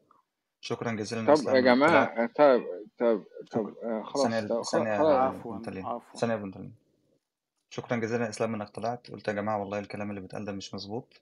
آه إيه الدليل؟ آه ما سمعناش أي حاجة تانية. شكرا جزيلا ممكن ممكن تكون شكرا إنك سألت سؤال ممكن تكون الفرق بقى أنا ما جاوبتش أنا طب طب إيه لحظة إيه معلش. أنا تهربت من السؤال وما جاوبتش وما عنديش إجابة على السؤال. ممكن بقى أنت تجاوبني وتقول لي فترة المحب أو المواد أنت درست منهج إيه اسمه إيه؟ لا أنا عمري ما كنت محب. أنا مولود وسط الإخوان آه، فأنا ما أعرفش المحبين دول بيكونوا عاملين إزاي يعني. الحاجات اللي إحنا كنا بن- طب فترة المؤيد بناخد فترة آه، المؤيد ما درست منهج إيه؟ ما بقولك ما عنديش أنا دي أنا ما عنديش دي. طب فترة الأخ المنتصب درست منهج إيه؟ طيب بقول أنا طول عمري في الإخوان بيقول لي محب آه أنت ومعاند مدرسة مناهج يعني؟ طب خدت شوية أنا كلامي إسلام أنا كلامي واضح. عشان طيب ما سيرة مثلا أو مصر فدخلت واسطة يعني. مش مش مش مش أصل ما مش- تمشيش كده هو هو هو كده خالص أنا اللي فاهمه أنا اللي أنا اللي فاهمه إن الناس يا إما بيتربوا إخوان بيكونوا في عائلات إخوانية مفيش كده يا no way أنا بقول لك مفيش كده مفيش كده ما أنا معرفش خالص في مناهج يعني أنتوا أنتوا بتدرسها بتنضموا بشكل مختلف؟ في مناهج بتدرسها أنت بتسأل كده؟ عن فترات مش عن مناهج. أنت أنا بسألك أنت المنهج الفترة بتاعة المؤيد. أنت درست إيه؟ لأن حتى لو أنت أبوك إخوان حتى لو أنت أبوك اخوان ما عنديش أنا يا حلو خلاص بس خلاص يبقى أنا كده بتأكد كلامي. شكرا بس. اسألني بقى وأنت في الإخوان. لا أنا مش هسألك إيه؟ أنا بسألك أصل المناهج كانت واضحة معممه على كل الناس على مستوى الجمهورية كلها. اسألني وأنت هي في رتب في منهج إيه؟ كان في منهج لكل مرحلة مرحلة تنظيمية جوه الإخوان. أنا بسألك بشكل واضح يا محمد الرضا عشان أنت تابعت مرتين ما شاء الله. اسلام اسلام. آه اتفضل. Um, اولا انت بتسأل حاجات شخصية؟ لا مش شخصية خالص. انت راجل من الاخوان أنا بقول لك إذا أنا بجي بسالك سؤال أهو. بعدين. طب سيبه طب أنا بسالك سؤال سيبه إيه اسلام اسلام اسلام درست منهج إيه فتره المحب؟ بهدوء بهدوء درست إيه في منهج؟ فتره أنت يا إسلام يا إسلام إسلام إسلام إسلام إسلام إسلام إسلام إسلام إسلام إسلام يعني كل فترة من مرحلة من المراحل دي ليها منهج بيدرس بكتاب اسمه واضح. يا إسلام يا إسلام اتفضل إسلام. اسلام يفهم من يفهم من كلامك. ومن لهجتك إنك بتشكك إن هو أصلا إخوان مسلمين. فعشان كده الراجل قال لك يا عم يفهمني يفهمني اسلام اسلام أنا عايزه يفهمني الدنيا يا عم من غير آه، من غير أنا أنا عايز أنا عايز أرجع لموضوع الروم بس ثانية والله وأنا كنت هم هم خلاص قفشوا على بعض يعني. معلش ثانية بنت معلش. وانت اولا طيب. اولا فكرة فكرة افهمني هو أنت already أفحمت أصلا؟ يعني مش لا لا إيه ثانيا معلش معلش. هو نفسه اللي اقر قال لك أنت سألتني سؤال وأنا اتهربت وما عرفتش أجاوب. فأنت already أفحمت. ثانيا أنت بتسأل فترة المحب. درست فيها إيه؟ قلت لك أنا ما كنتش محب أصلا. يعني الفترة دي أنا ما فترة كنت المؤيد طب وبعدين؟ المحب. وبعدين؟ قبل سيب ما الراجل تبيع في منهج سيب بتدرسه الراجل درست سيب المنهج سيب المنهج الراجل ده كان اسمه سيب إيه؟ الراجل وبعدين يا يكمل كلام يا إسلام. سيب الراجل يكمل كلام يا إسلام. هو لما جه بيكلمك ويقطع كان طب أنا هنزل تحت خالص أهوت ولما يخلص بقى لا يا حبيبي لا ابدا. أنا عايز أسألك مش عايز مش مظبوط يعني ومش واقعي. أنا طيب طيب. الفكرة الفكرة بتاعت فتره المحب وفتره المؤيد آه أنا كمان عايز أروح في الحته دي لو انت يا اسلام حابب ان انت لا تقعد لا أنا تكلم عايز رضا أروح على فتره المؤيد فترة المؤيد حاضر حاضر يا صاحبي. ممكن تتكلموا عليها بعد شوية بس هو في في عايزين نتكلم جوه موضوع نقاش الروم ونرجع نكمل. خلاص خلي بس خلي الأستاذ فانتورين يسألك سؤال وبعد كده. نكمل كلام. جوه ال- القصة بتاعت. المؤيد والحاجات دي كلها أنا عايز أسألك يا إسلام إيه رأيك في ظاهرة الدعاء الجدد والدين الجديد وإسلام السوء عامة لو أنت قريت الكتاب لو أنت ما قريتش الكتاب إيه رأيك في أمثال عمرو خالد و... و... ومعز مسعود ومصطفى حسني ومع طبعا طب مع ثانية واحدة الدكتور ثانية ثانية واحدة واضح واضح بس إن إحنا فتحنا الشمات من زمان. أي تجاوز في الشات باسم حد سواء رضا أو سواء إسلام اللي كتبه تعليقه اتمسح ومن دلوقتي هيطرد أي حد هيكتب حاجة على شخص بيتكلم فوق بشكل مش لطيف أو بشكل مش محترم واضح الناس بس نسيت إحنا الرولز اللي إحنا بنحطها هنا. إحنا بنحذر أول مرة بنحط قواعد الشات تحت وبعد كده لا ما بنطرد أنا تحذرش مسحت الكلام في ناس واضح إن هي أول مرة. اطرد بعد لا لا لا لا بحذر لأن في ناس ما... لا لا في ناس ما يعرفوش. هننزل بقواعد الشات دلوقتي تحت. وهتتكتب النادي ده ليه قواعد معينة أغلب الناس اللي موجودين هنا عارفينها وبيحترموها أعترضت أصدقاء قبل كده وناس بتعز عليا وأعترضت أصدقاء في الحياة الحقيقية.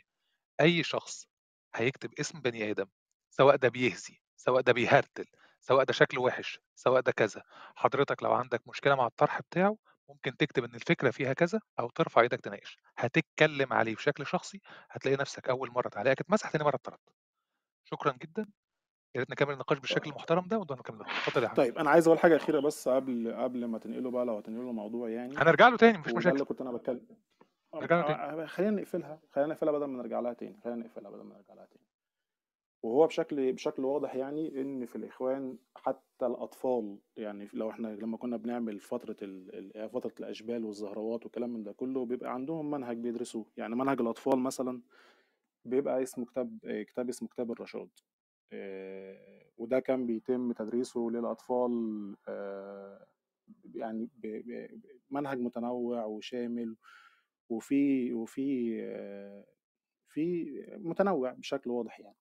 آه، بعد كده لما بت بت في فترة المحب بيبقى في منهج الناس بتدرسه يعني بيقعدوا بيدرسوه والم- والمنهج ده أنا مش مش هقول أنا مش هقول أسماء عشان بس يعني إيه آه، بشكل واضح لأن آه، لو رضا كان درس أو كان دخل الإخوان أو كان في فترة من الفترات من الإخوان المسلمين يعني وبايع ما شاء الله فهو هيمر على المراحل دي شاء أم أبى. شاء أم أبى.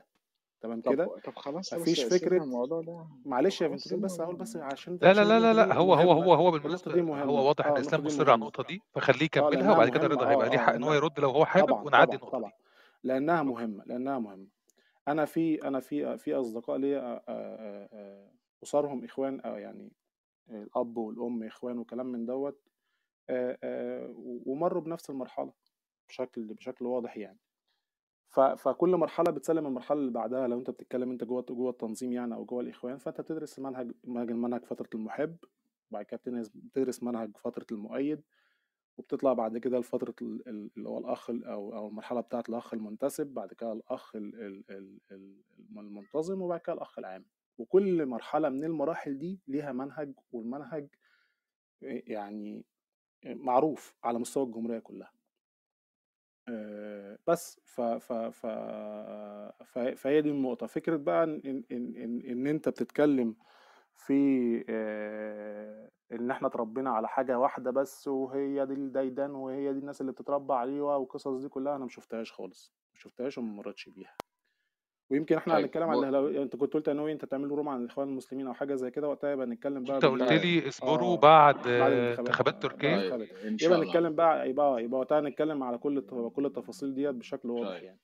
طيب. بس أنا أنا أنا في نا في آه. بس طب خلينا نسال السؤال في ناس من الإخوان المسلمين كانوا شايفين الدعاء الجدد أو ظاهره التدين الجديد ده أو إن هم إن هم يعني آه، طب مش عايز أقول طابور خامس أو كده لأن الكلمة مش ممكن ما تبقاش صح. وما تبقاش دقيقة بس شايفين إن هم ناس بيوصلوا الجماهير هم ما كانوش بيوصلوا لهم وهم طريق نحو أسلمة المجتمع.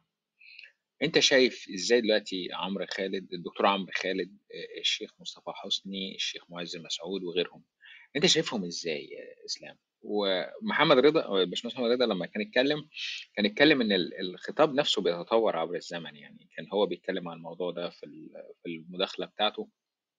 حتى هو اتكلم قبل الخلافة غير بعد الخلافة وده طبيعي يعني. أنت شايف الموضوع ده إزاي؟ إحنا كنا اتكلمنا في الموضوع ده قبل كده البيدي لو تفتكر و... واتناقشنا فيه وكان موجود كذا حد من الناس يعني. وهو انعكاس بقى لكل حاجة يعني. أنت بتتكلم يعني ال- اللي حاصل دوت انعكاس لل- للتطور في في في كل في كل المجالات ايا كان المجال هو إيه.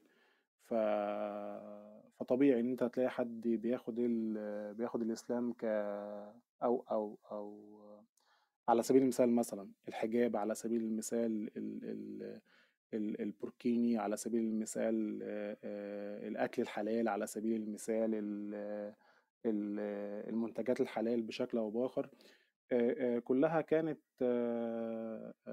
نتاج طبيعي للسوق وتطوره بشكل واضح يعني. ف ف فعشان أنا ما عنديش حاجة تانية أضيفها لأن بقول لك إحنا اتكلمنا في الموضوع ده مع بعض قبل كده واتناقشنا فيه وهو هو نفس الكلام فما عنديش حاجة جديدة إن أنا أقولها يعني. طب أنت شايفهم بصورة إيجابية أم سلبية؟ أنا شايفهم بصورة إيجابية وسلبية. إيجابية في إن هم بيحاولوا يوصلوا آه، آه، تعاليم معينة من الإسلام لشريحة لشريحة من المجتمع يعني محدش كان بيقدر يوصل لها. وسلبية بإن هم يعني ما بيتكلموش في الإسلام أو أو بي أو بي أو بيسوقوا للإسلام بصورته الشاملة يعني. هم واخدين جزء معين بيتكلموا فيه ولما يجي حد مثلا يكلمهم في أي موضوع ليه علاقة بال بال بال بأنظمة بالأنظمة وبالحكم وبال فبيتجنبوا الموضوع دوت وما بيتناقشوش فيه خالص وما بيتكلموش فيه. ف فليهم إيجابية ليهم إيجابيات طبعا وليهم سلبيات. طيب هل أنت متفق مع الس... مع مع الطرح اللي بيقول إن في مشكلة كانت مع الإسلام السياسي واجهت الإسلام السياسي فعشان كده اتجهت ال... ال... يعني في في قواعد كتيرة جدا من الناس اللي كانوا منتمين للإسلام السياسي هم دول اللي بقوا حتى مؤطرين للنظرية بتاعة إسلام السوق يعني في ناس كتيرة جدا من ال- من القواعد اللي طلعت طلعت من حتى الإخوان المسلمين. وبالمناسبه الإخوان المسلمين هنا مش مش محل النزاع أو محل النقاش بس هو حسام تمام كان واخدهم كدراسة والراجل كان بيتكلم عنهم بشكل منضبط جدا. ما أعتقدش إنك عندك حاجة في حسام. ما أعتقدش أنت شايف إن حسام تمام ما كانش باحث محترم يعني. فهو ليه الناس اتنقلت من ده لده؟ هل ده فشل؟ هل ده ما حققش أهدافه؟ هل ده ما ما ما قدرش يكمل فكرته بشكل كامل؟ هو ده اللي إحنا كنا بنفكر فيه من الأول، ليه الناس اتنقلت من النموذج ده اللي هو الإسلام السياسي، إن إحنا بنقدم نموذج إسلام سياسي لإسلام تاني خالص اللي هو إسلام السوق. الكلام ده على فكرة الكتاب ده قديم جدا يا أنا أنت أكيد عارف إن الكتاب أنا قديم. عارف أنا عارف. هي الفكرة الفكرة فينا إن هو إيه تحديدا لو أنت بتتكلم على على مدرسة زي مدرسة الإخوان المسلمين مثلا فهتلاقي إن في إن إن لأ في ناس ما بتكملش وبتخرج وبت بت بت يعني بت بتروح لأماكن مختلفة مش مش مكان واحد.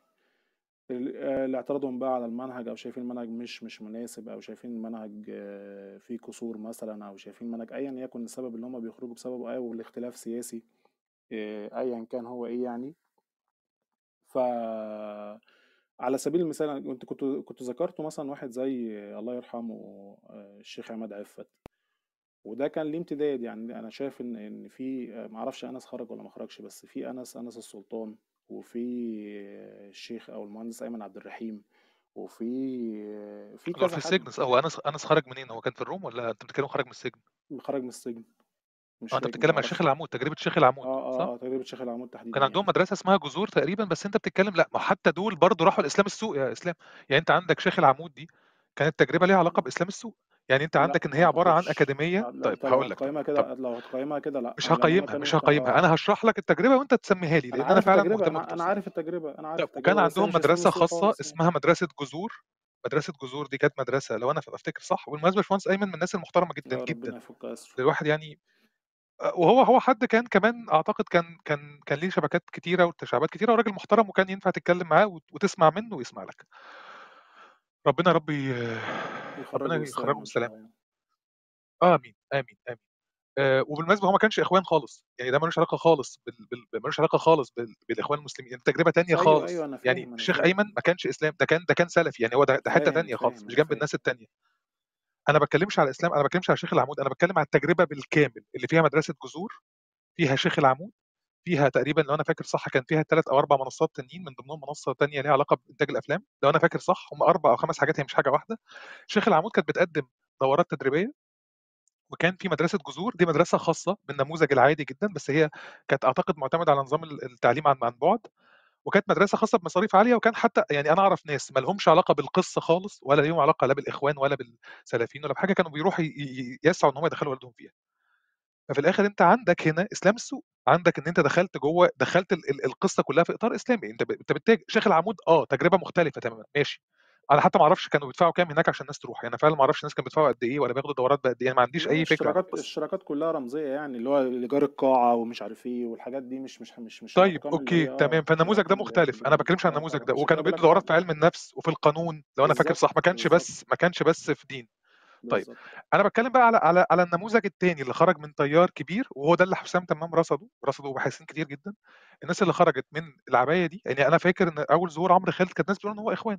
وكان يقال إن هو إخوان وكان الإخوان إخوان ده الأسطورة بتقول كده. أنا آه ما عنديش معلومه هو كان إخوان طبعا لحد فترة ما أعرفش. آه. ما عنديش. لم لم أسمعه يقولها ما سمعتوش بيقولها قبل كده.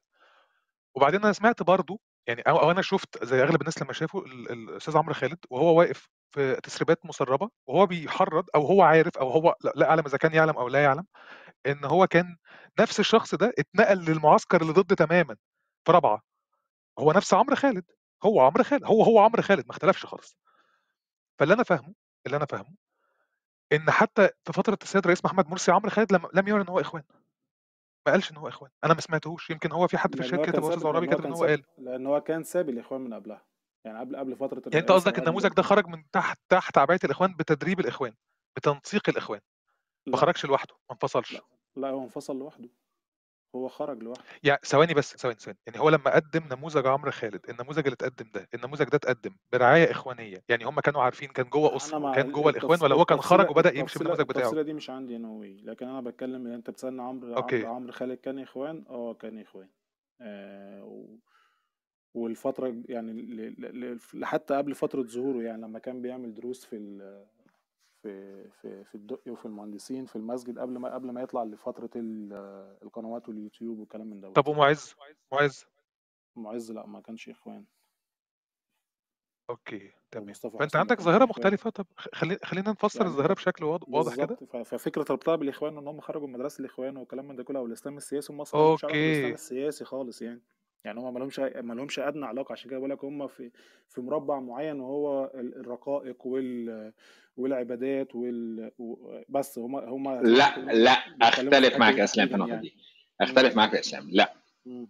هم طالعين من من هوامش ودخول الحركة الإسلامية.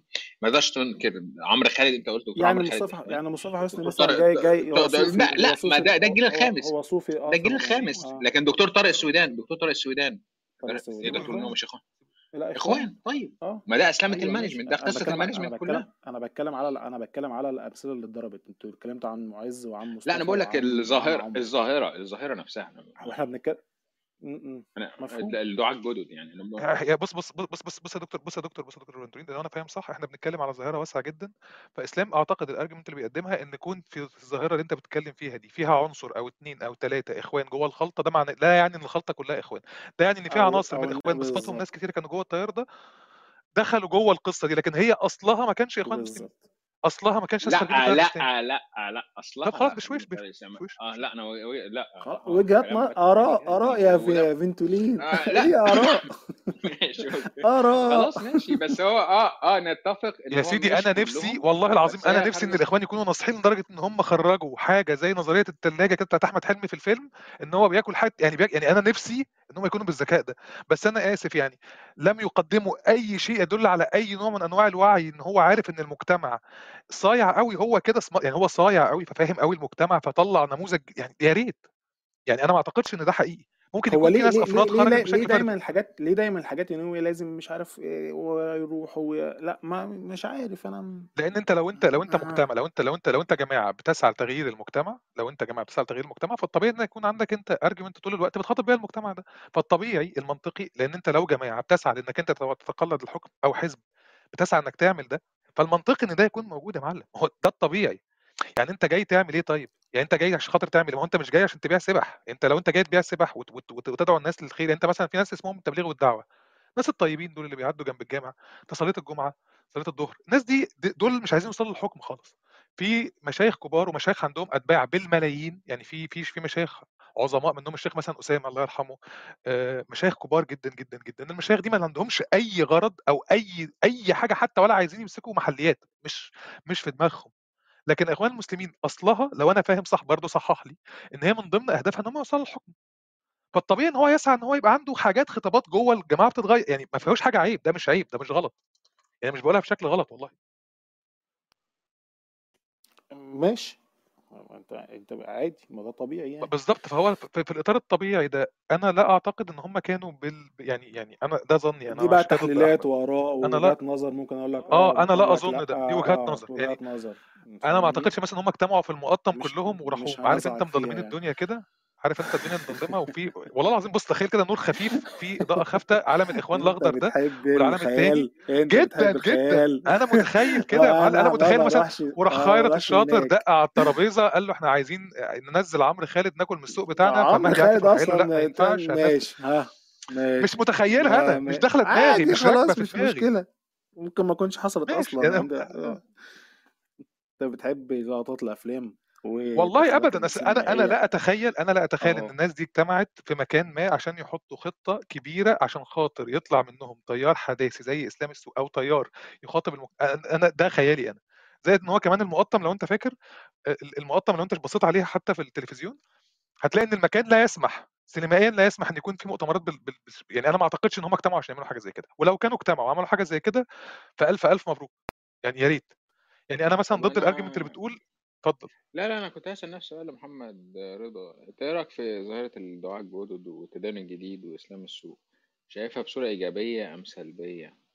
يعني نفس السؤال لأستاذ الاسلام طب أنا هستأذنكم بقى انزل اسمعكم لا لا لا استنى استنى خليه لا هو هو هو لا ليه يجتمع مع رضا في منصه واحدة وهو بيتكلم. هو الاسلام خلاص لا لا خالص لا. يا عم بالعكس خليك لحد أنا ما أنا مفيش بيني طب خليك. حاجة أصلا يعني ما عشان لا اجتمع ولا اجتمع خلاص خليك بقى يعني إيه هيتكلم اول فعلا اتكلم معاه اسلام أصلا أول مرة أشوفه يعني. طب خلاص خليك. خليك ماشي كويس باشمهندس محمد رضا.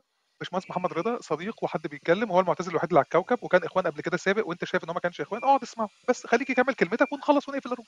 اللي همشي وهات الشاي بتاع اشربه بره ما تخليك استنى كمل يا استنى اقعد عشان خاطر يا اسلام يا عم مش عشان خاطره يا ما هو قاعد يا عم عادي. إيه اللي بقى؟ اتفضل. كمل يا رضا. كمل يا باشمهندس اتفضل.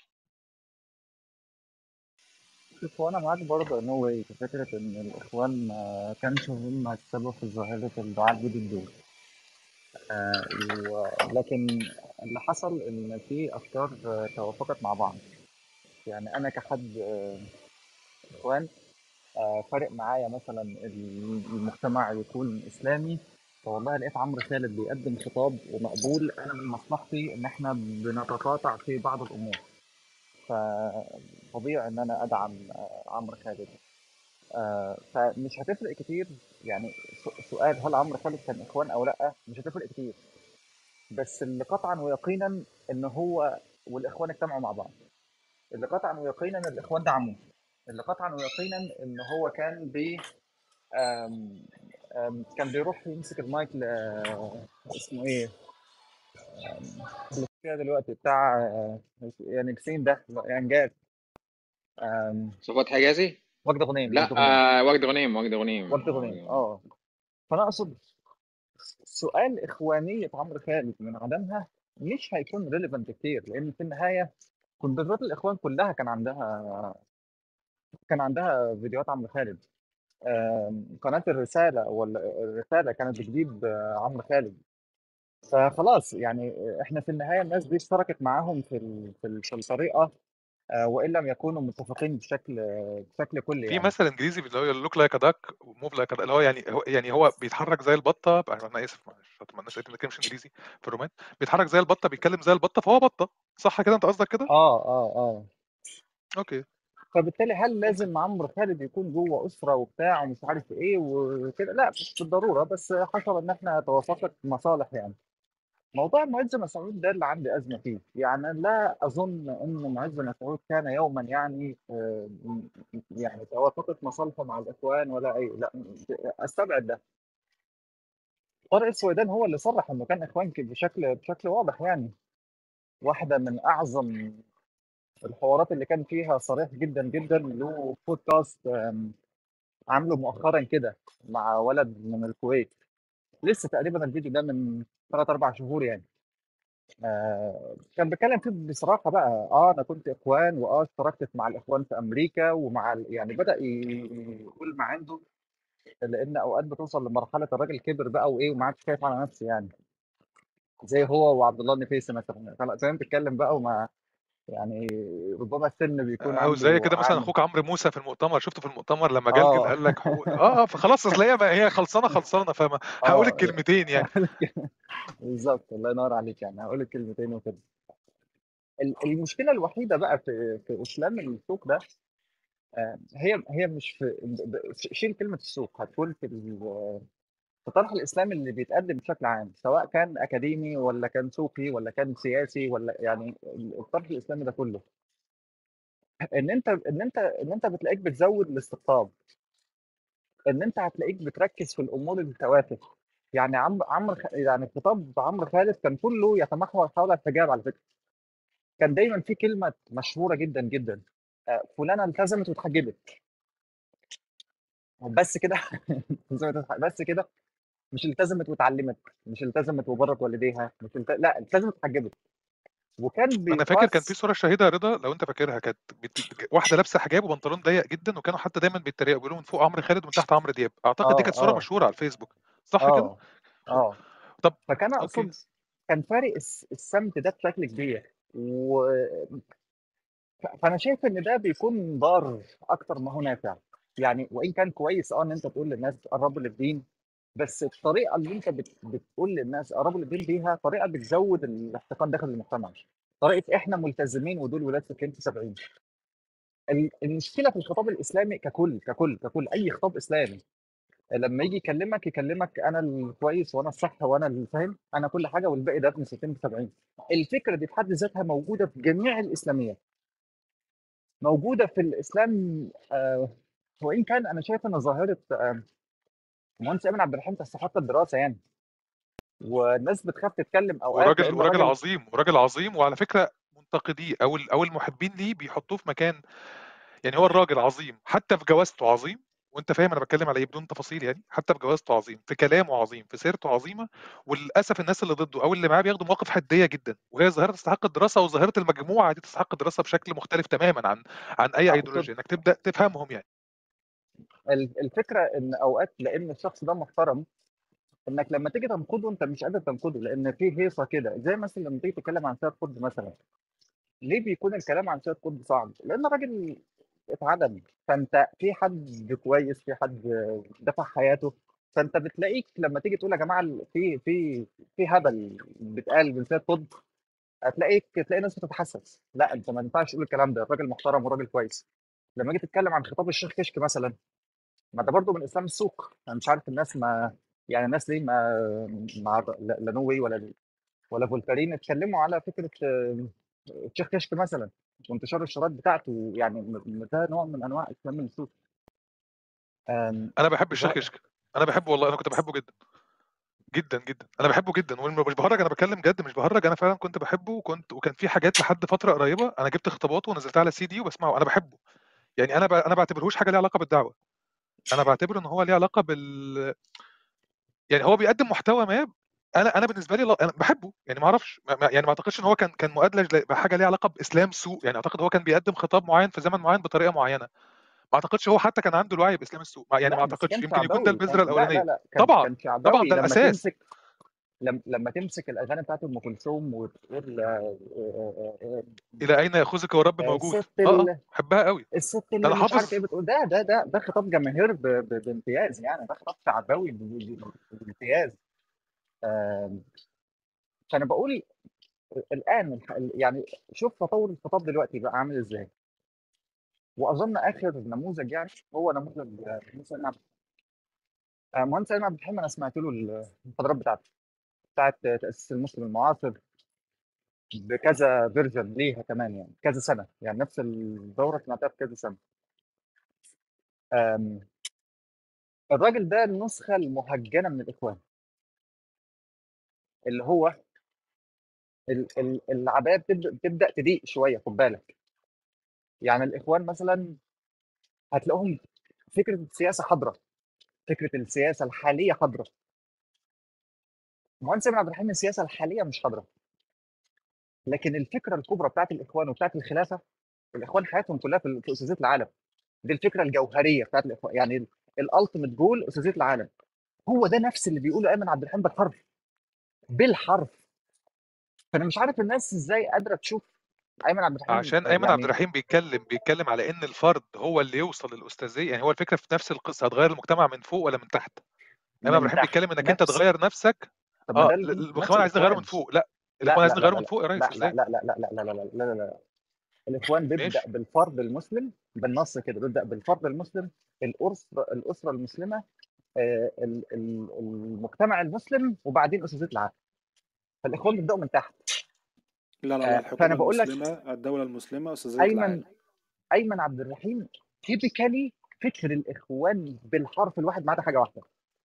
إن أنا مش هتكلم في السياسة الحالية. هكلمك عن الفرد المسلم هكلمك عن الأسرة المسلمة. واتقبض عليه برضه عادي ما فيش مشكلة. وانت هتس... ما هتتحنجل هيتقبض عليك عادي برضه ما اتقبض عليه. يعني في الآخر دي الأزمة؟ أنا عايز أحلل خطابه بس. أنا عايز أحلل خطابه علشان أعرف سر الانبهار ده إيه. اللي بينبهر بايمن عبد الرحيم هو حرفيا إخوان. صرف صرف صرف. مفيش فيه بربع جنيه زيادة. مش حقيقي يا رضا مش حقيقي مش حقيقي. أنت بتتكلم على فكرة ولا على الشخص نفسه؟ على فكرة ولا على الشخص نفسه؟ لأن شخص الشخص نفسه أنا أنا أنا بتكلم يعني أنا أنا من الحاجات القليلة ما بتكلمش على الناس بشكل شخصي إلى ناس قليلة جدا.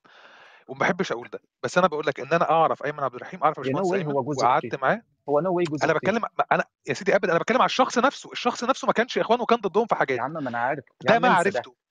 يا نو حلو. حاضر هنساه. انسى لما لما انسى فكرة هو فلان في أسرة ولا مش في أسرة. انسى دي. أنت ليك الكلام اللي بيتقال. أنا حرفيا يعني كونكلوجن. الأخيرة يعني. أنا أنا أوكي. أنا أنا مش فارق معايا هو إخوان ولا مش إخوان يعني ولا سلفي ولا أي حاجة ماليش علاقة يعني ماليش علاقة هو في الأساس إيه. أنا ليا علاقة ما ينتجه فكره ده إيه؟ ما ينتجه فكره هو 99% أفكار الإخوان المسلمين. ما عدا نقطة واحدة إن هو لا يشتبك مع السياسة الحاليه بس هل بيتكلم في الخلافة؟ بيتكلم في الخلافة. هل بيقول إن إحنا عندنا مؤامرات في الغرب وبتاع ومش عارف إيه؟ بيتكلم فيه هل إحنا عايزين ال- الشباب آه، لما يجي يتكلم عن الخلافة الراشدة نفس السذاجة بتاعت الإخوان؟ نفس السذاجة حتى في التنظير للخلافة بتاعت الإخوان. لما يجي يقول لك هو إحنا ليه سمينا الخلافة الراشدة خلافة راشدة؟ آم، هل علشان هل هدفنا إن إحنا نعمل اقتصاد كبير؟ لما حصلت مجاعة أيام سيدنا عمر ومع ذلك بنسميها خلافة راشدة. طيب آم، هل آه، علشان الاستقرار السياسي؟ طب ما حصلت حروب المرتدين أيام سيدنا أبو بكر؟ ومع ذلك سميناها خلافة راشده طيب هل حصل أمن للحاكم آه، آه، سيدنا عثمان اتقتل. فأمال إيه يا جماعة اللي باقي؟ يعني لما تكون السياسة بايظة ولما يكون الحاكم اتقتل ولما يكون تحصل مجاعات ولما يكون في حروب أمال إحنا سميناها خلافة راشده لإيه؟